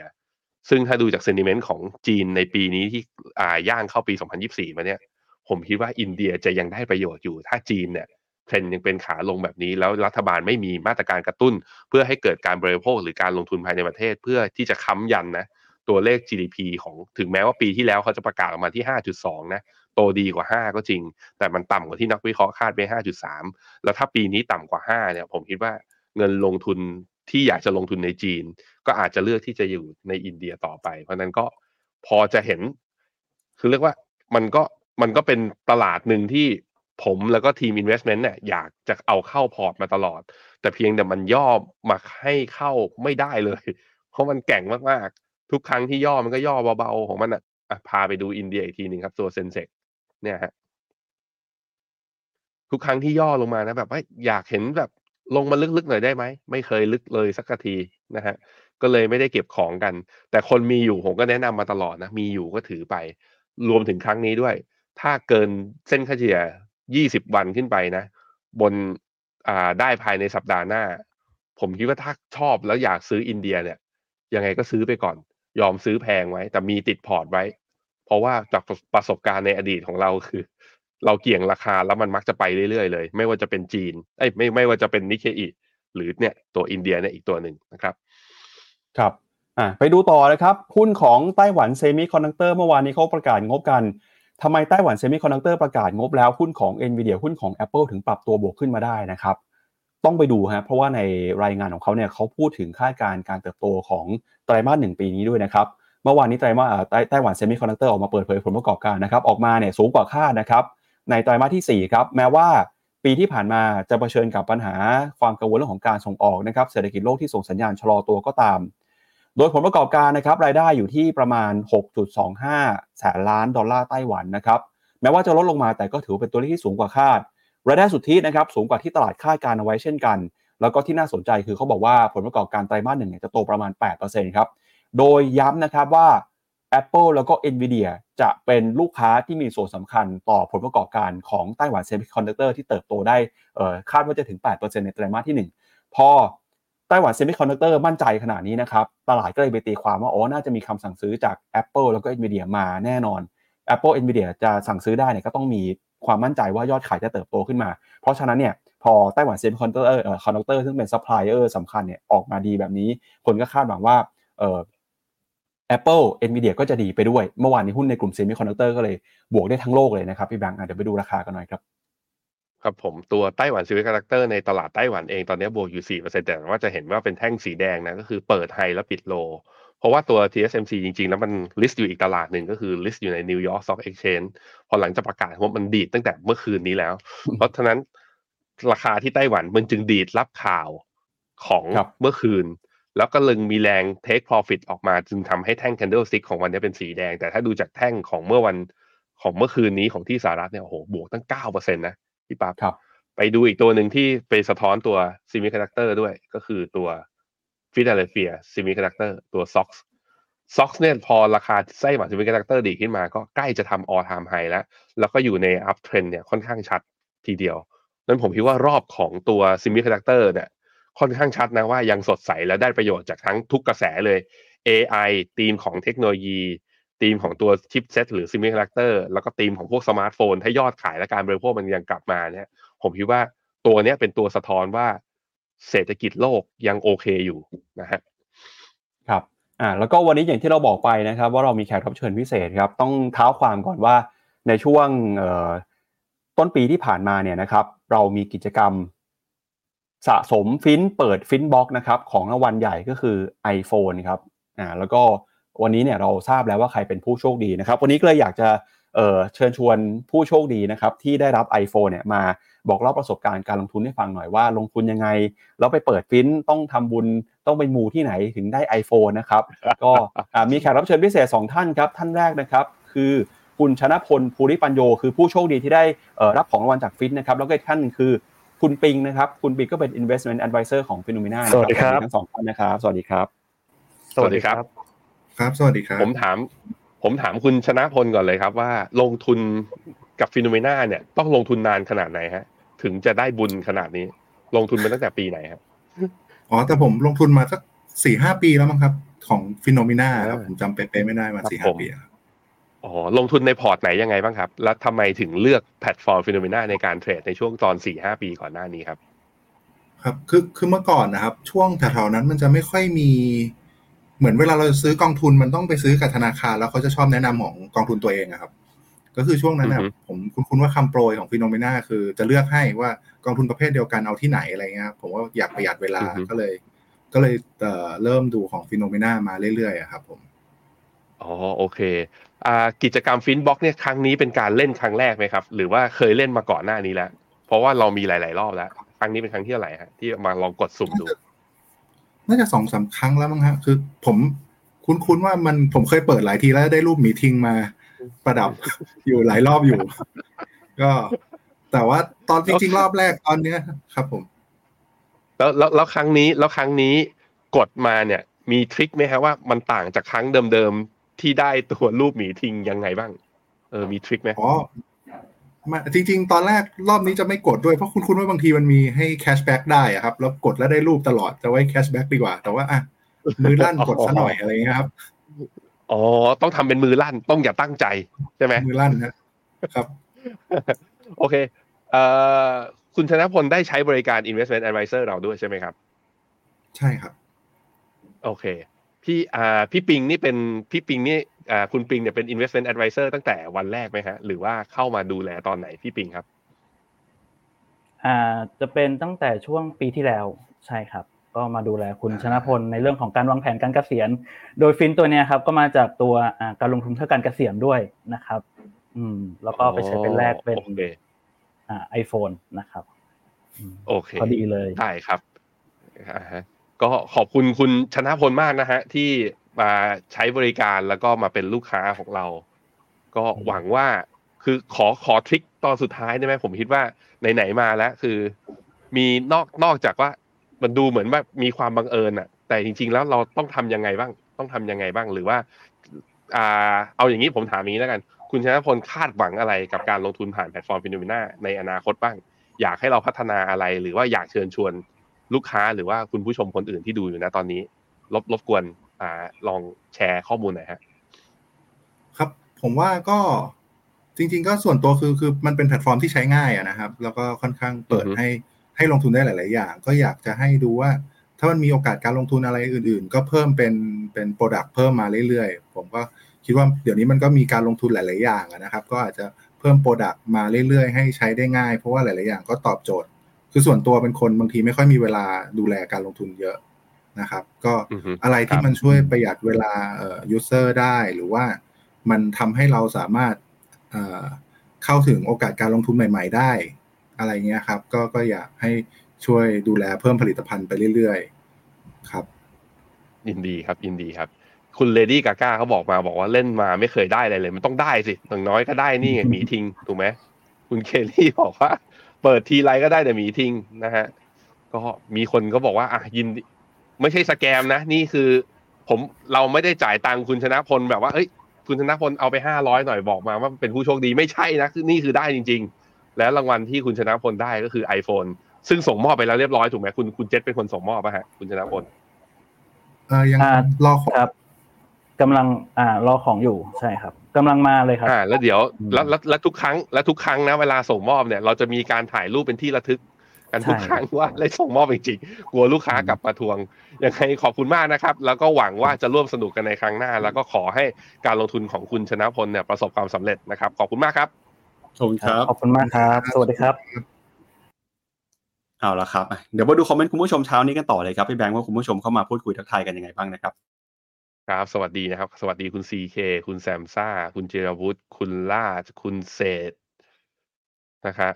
คุณเจษบอกว่ายิวเด้ง แต่หุ้นขึ้นมันเกิดอะไรขึ้น ก็ตลาดไปมองที่งบแล้วนะครับ คุณเจษเอ่อลูกสาวคนเล็กของตระกูลจีนสวัสดีครับพี่เอาแหมเขามาอายพี่ปั๊บพี่ปั๊บพูดวันผิดใช่ไหมอันนะมี คุณอูบอกว่า แหมไทยค้นพบลิเทียมไม่เท่าไหร่ แต่ถ้าเจอ vibranium ดิรับรองก็นะ Black Panther จะเกิดขึ้นทันทีเฮ้ยมันจะไปมีที่ไหนเล่านะมันในหนังนะฮะ มี คุณสนิทฝากดูแนวโน้มเทสลาเมื่อกี้บอกไปแล้วนะ low เดิมก็อาจจะเห็นได้ช่วงนี้ก็ทยอยสะสมไป แนวรับสำคัญคือ low เดิมค่อยเข้าไม้หนักๆในตอนนั้น คุณยงยุทธบอกว่าอยากให้หยงมาแทน อยากให้หยงมาแทนปั๊บเหรอฮะ โทรอย่าเลยให้ปั๊บเขาอยู่กลางรายการอย่างนี้ไปเรื่อยๆนะครับ มี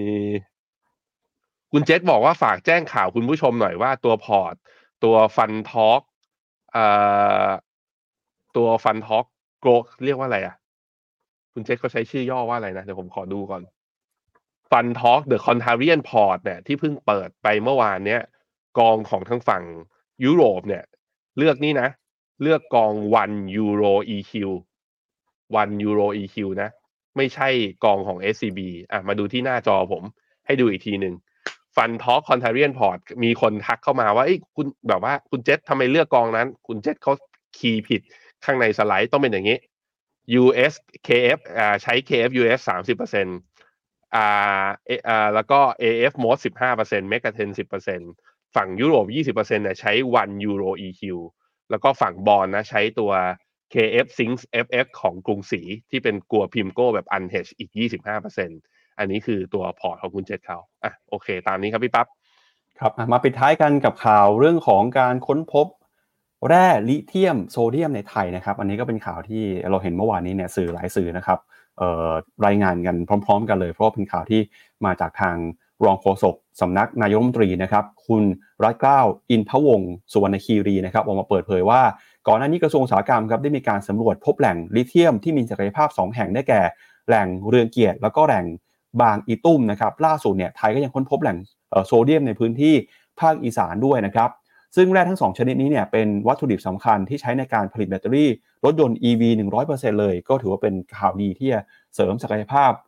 ไทยนะครับในฐานะที่เป็นฐานการผลิต EV ของภูมิภาค ก็ตัวเลขที่พูดถึงเนี่ยนะครับทางรองโฆษกออกมาบอกว่า เออเป็นเรื่องที่ต้องลุ้นครับจากข้อมูลของกรมอุตสาหกรรมพื้นฐานและการเมืองแร่เนี่ยระบุว่าไทยสำรวจพบนะครับแร่ลิเธียมมากกว่า 14 ล้านตันนะครับก็เดี๋ยวตัวเลขยังไงเดี๋ยวรอรอยืนยันกันอีกนิดหนึ่งเพราะว่ามีหลายคนตั้งข้อสังเกตว่าไอ้ตัวเลขนี้สรุปว่า 14 ล้านตันมันมากมันน้อยยังไง มันจะทำให้ไทยกลายเป็นหับได้จริงหรือเปล่านะครับ ก็ ถ้ามีข้อมูลเพิ่มเติมนะครับเดี๋ยวเราจะมาอัปเดตให้คุณผู้ชมทราบกัน แต่นี้ต้องออบอกเป็นข้อมูลในเบื้องต้นก่อนนะครับก่อนที่ทางรัฐบาลหรือว่าจะมีหน่วยงานไหนที่เกี่ยวข้องออกมาแถลงเพิ่มเติมว่าว่าสรุปตัวเลขจริงๆแล้วเนี่ยมันเท่าไหร่ แล้วตัวเลขนี้มันมากมันน้อยแค่ไหน บางคนพูดถึงขนาดว่าเอ่อถ้าเกิดว่าพบจริงเนี่ยไทยจะกลายเป็นพื้นที่ที่มีแหล่งแร่ดังกล่าวสูงสุด เป็นอันดับที่ 3 ของโลกเลยทีเดียวนะครับ ก็เดี๋ยวยังไงรอทางรัฐบาล รอทางภาคเอกชน แล้วก็ผู้ที่เกี่ยวข้องมายืนยันอีกครั้งหนึ่งแต่ถ้าเกิดเจอจริงก็ถือน่าจะเป็นข่าวดีนะครับพี่แบงค์ ครับผม นอกจากว่ามีวัตถุดิบแล้วสุดท้ายนะคือสมมุติว่าเจอจริงแล้วเทคโนโลยีจะมาจากไหน มาจากต่างชาติ มันก็ต้องเป็นต่างชาติลงทุนแหละเพราะเราก็ไม่ได้มีโน้ตฮาวในความรู้ แต่ว่าเมื่อเข้ามาแล้วนะโน้ตฮาวและความรู้เหล่านั้นก็จะส่งผ่านมาที่คนไทย ผมคิดว่าทรัพยากรที่สำคัญมากกว่าทรัพยากรธรรมชาติ คือทรัพยากรมนุษย์ ที่มันจะแบบว่าทำให้ประเทศเราเติบโตได้ในระยะยาวหวังอะไรแต่ผมว่ามันเป็นความหวังเล็ก ที่อะเราดูแล้วมันก็นะประเทศไทยไม่ได้หมดหวังไปสัทีเดียวขนาดนั้น เพราะฉะนั้นเรามาลุ้นกันฮะหุ้นไทยในไหนเอเชียเขาเขียวกันมาหมดตอนตอนนี้แล้วเนี่ยสัปดาห์หน้าหุ้นไทยจะกลับมายืนพันสี่ได้ไหม ผมก็เอาใจช่วยนะ ถ้ากลับมาไม่ได้แล้วตัว SET Index เนี่ย หลุด low ลงไปอะ low เดิมของเมื่อตอนวันที่สิบสามธันวาอยู่ที่หนึ่งพันสามร้อยห้าสิบถ้าหนึ่งพันสามร้อยห้าสิบหลุด เรามอบตัวกันเถอะไปลงทุนที่อื่นกัน ถึงแม้ว่าประเทศไทยจะ underperform ปีที่แล้ว แต่ถ้า index ทำ new lowมันก็แปลว่าเขายังไม่ได้อยากขึ้นต่างชาติยังอยากเทขายอยู่ก็รอกันไปครับครับเอาละครับ ก็เป็นทั้งหมดนะครับ ของรายการข่าวเช้าวันนี้รีวันนี้นะครับขอบพระคุณคุณผู้ชมที่ติดตามกันสัปดาห์หน้านะครับ กลับมาเจอกับเราสองคนใหม่วันนี้ลาไปก่อนนะครับ สวัสดีครับ สวัสดีครับ ในโลกของการลงทุนทุกคนเปรียบเสมือนนักเดินทาง คุณหลักเป็นนักเดินทางสายไหน การลงทุนทุกรูปแบบเคยลองมาหมดแล้ว ทั้งกองทุนหุ้นพอร์ต แต่ก็ยังมองหาโอกาสใหม่ๆ เพื่อผลตอบแทนที่ดีขึ้น แต่ไม่รู้จะไปทางไหน ให้ฟิโนเมนาเอ็กซ์คลูซีฟบริการที่ปรึกษาการเงินส่วนตัว ที่พร้อมช่วยให้นักลงทุนทุกคนไปถึงเป้าหมายการลงทุน สนใจสมัครที่ f i n o m e f i n o m e n a e x c l u s i v e หรือ line at f i n o m e n a p o r t คำเตือนผู้ลงทุนควรทำความเข้าใจลักษณะสินค้า เงื่อนไขผลตอบแทน และความเสี่ยงก่อนตัดสินใจลงทุน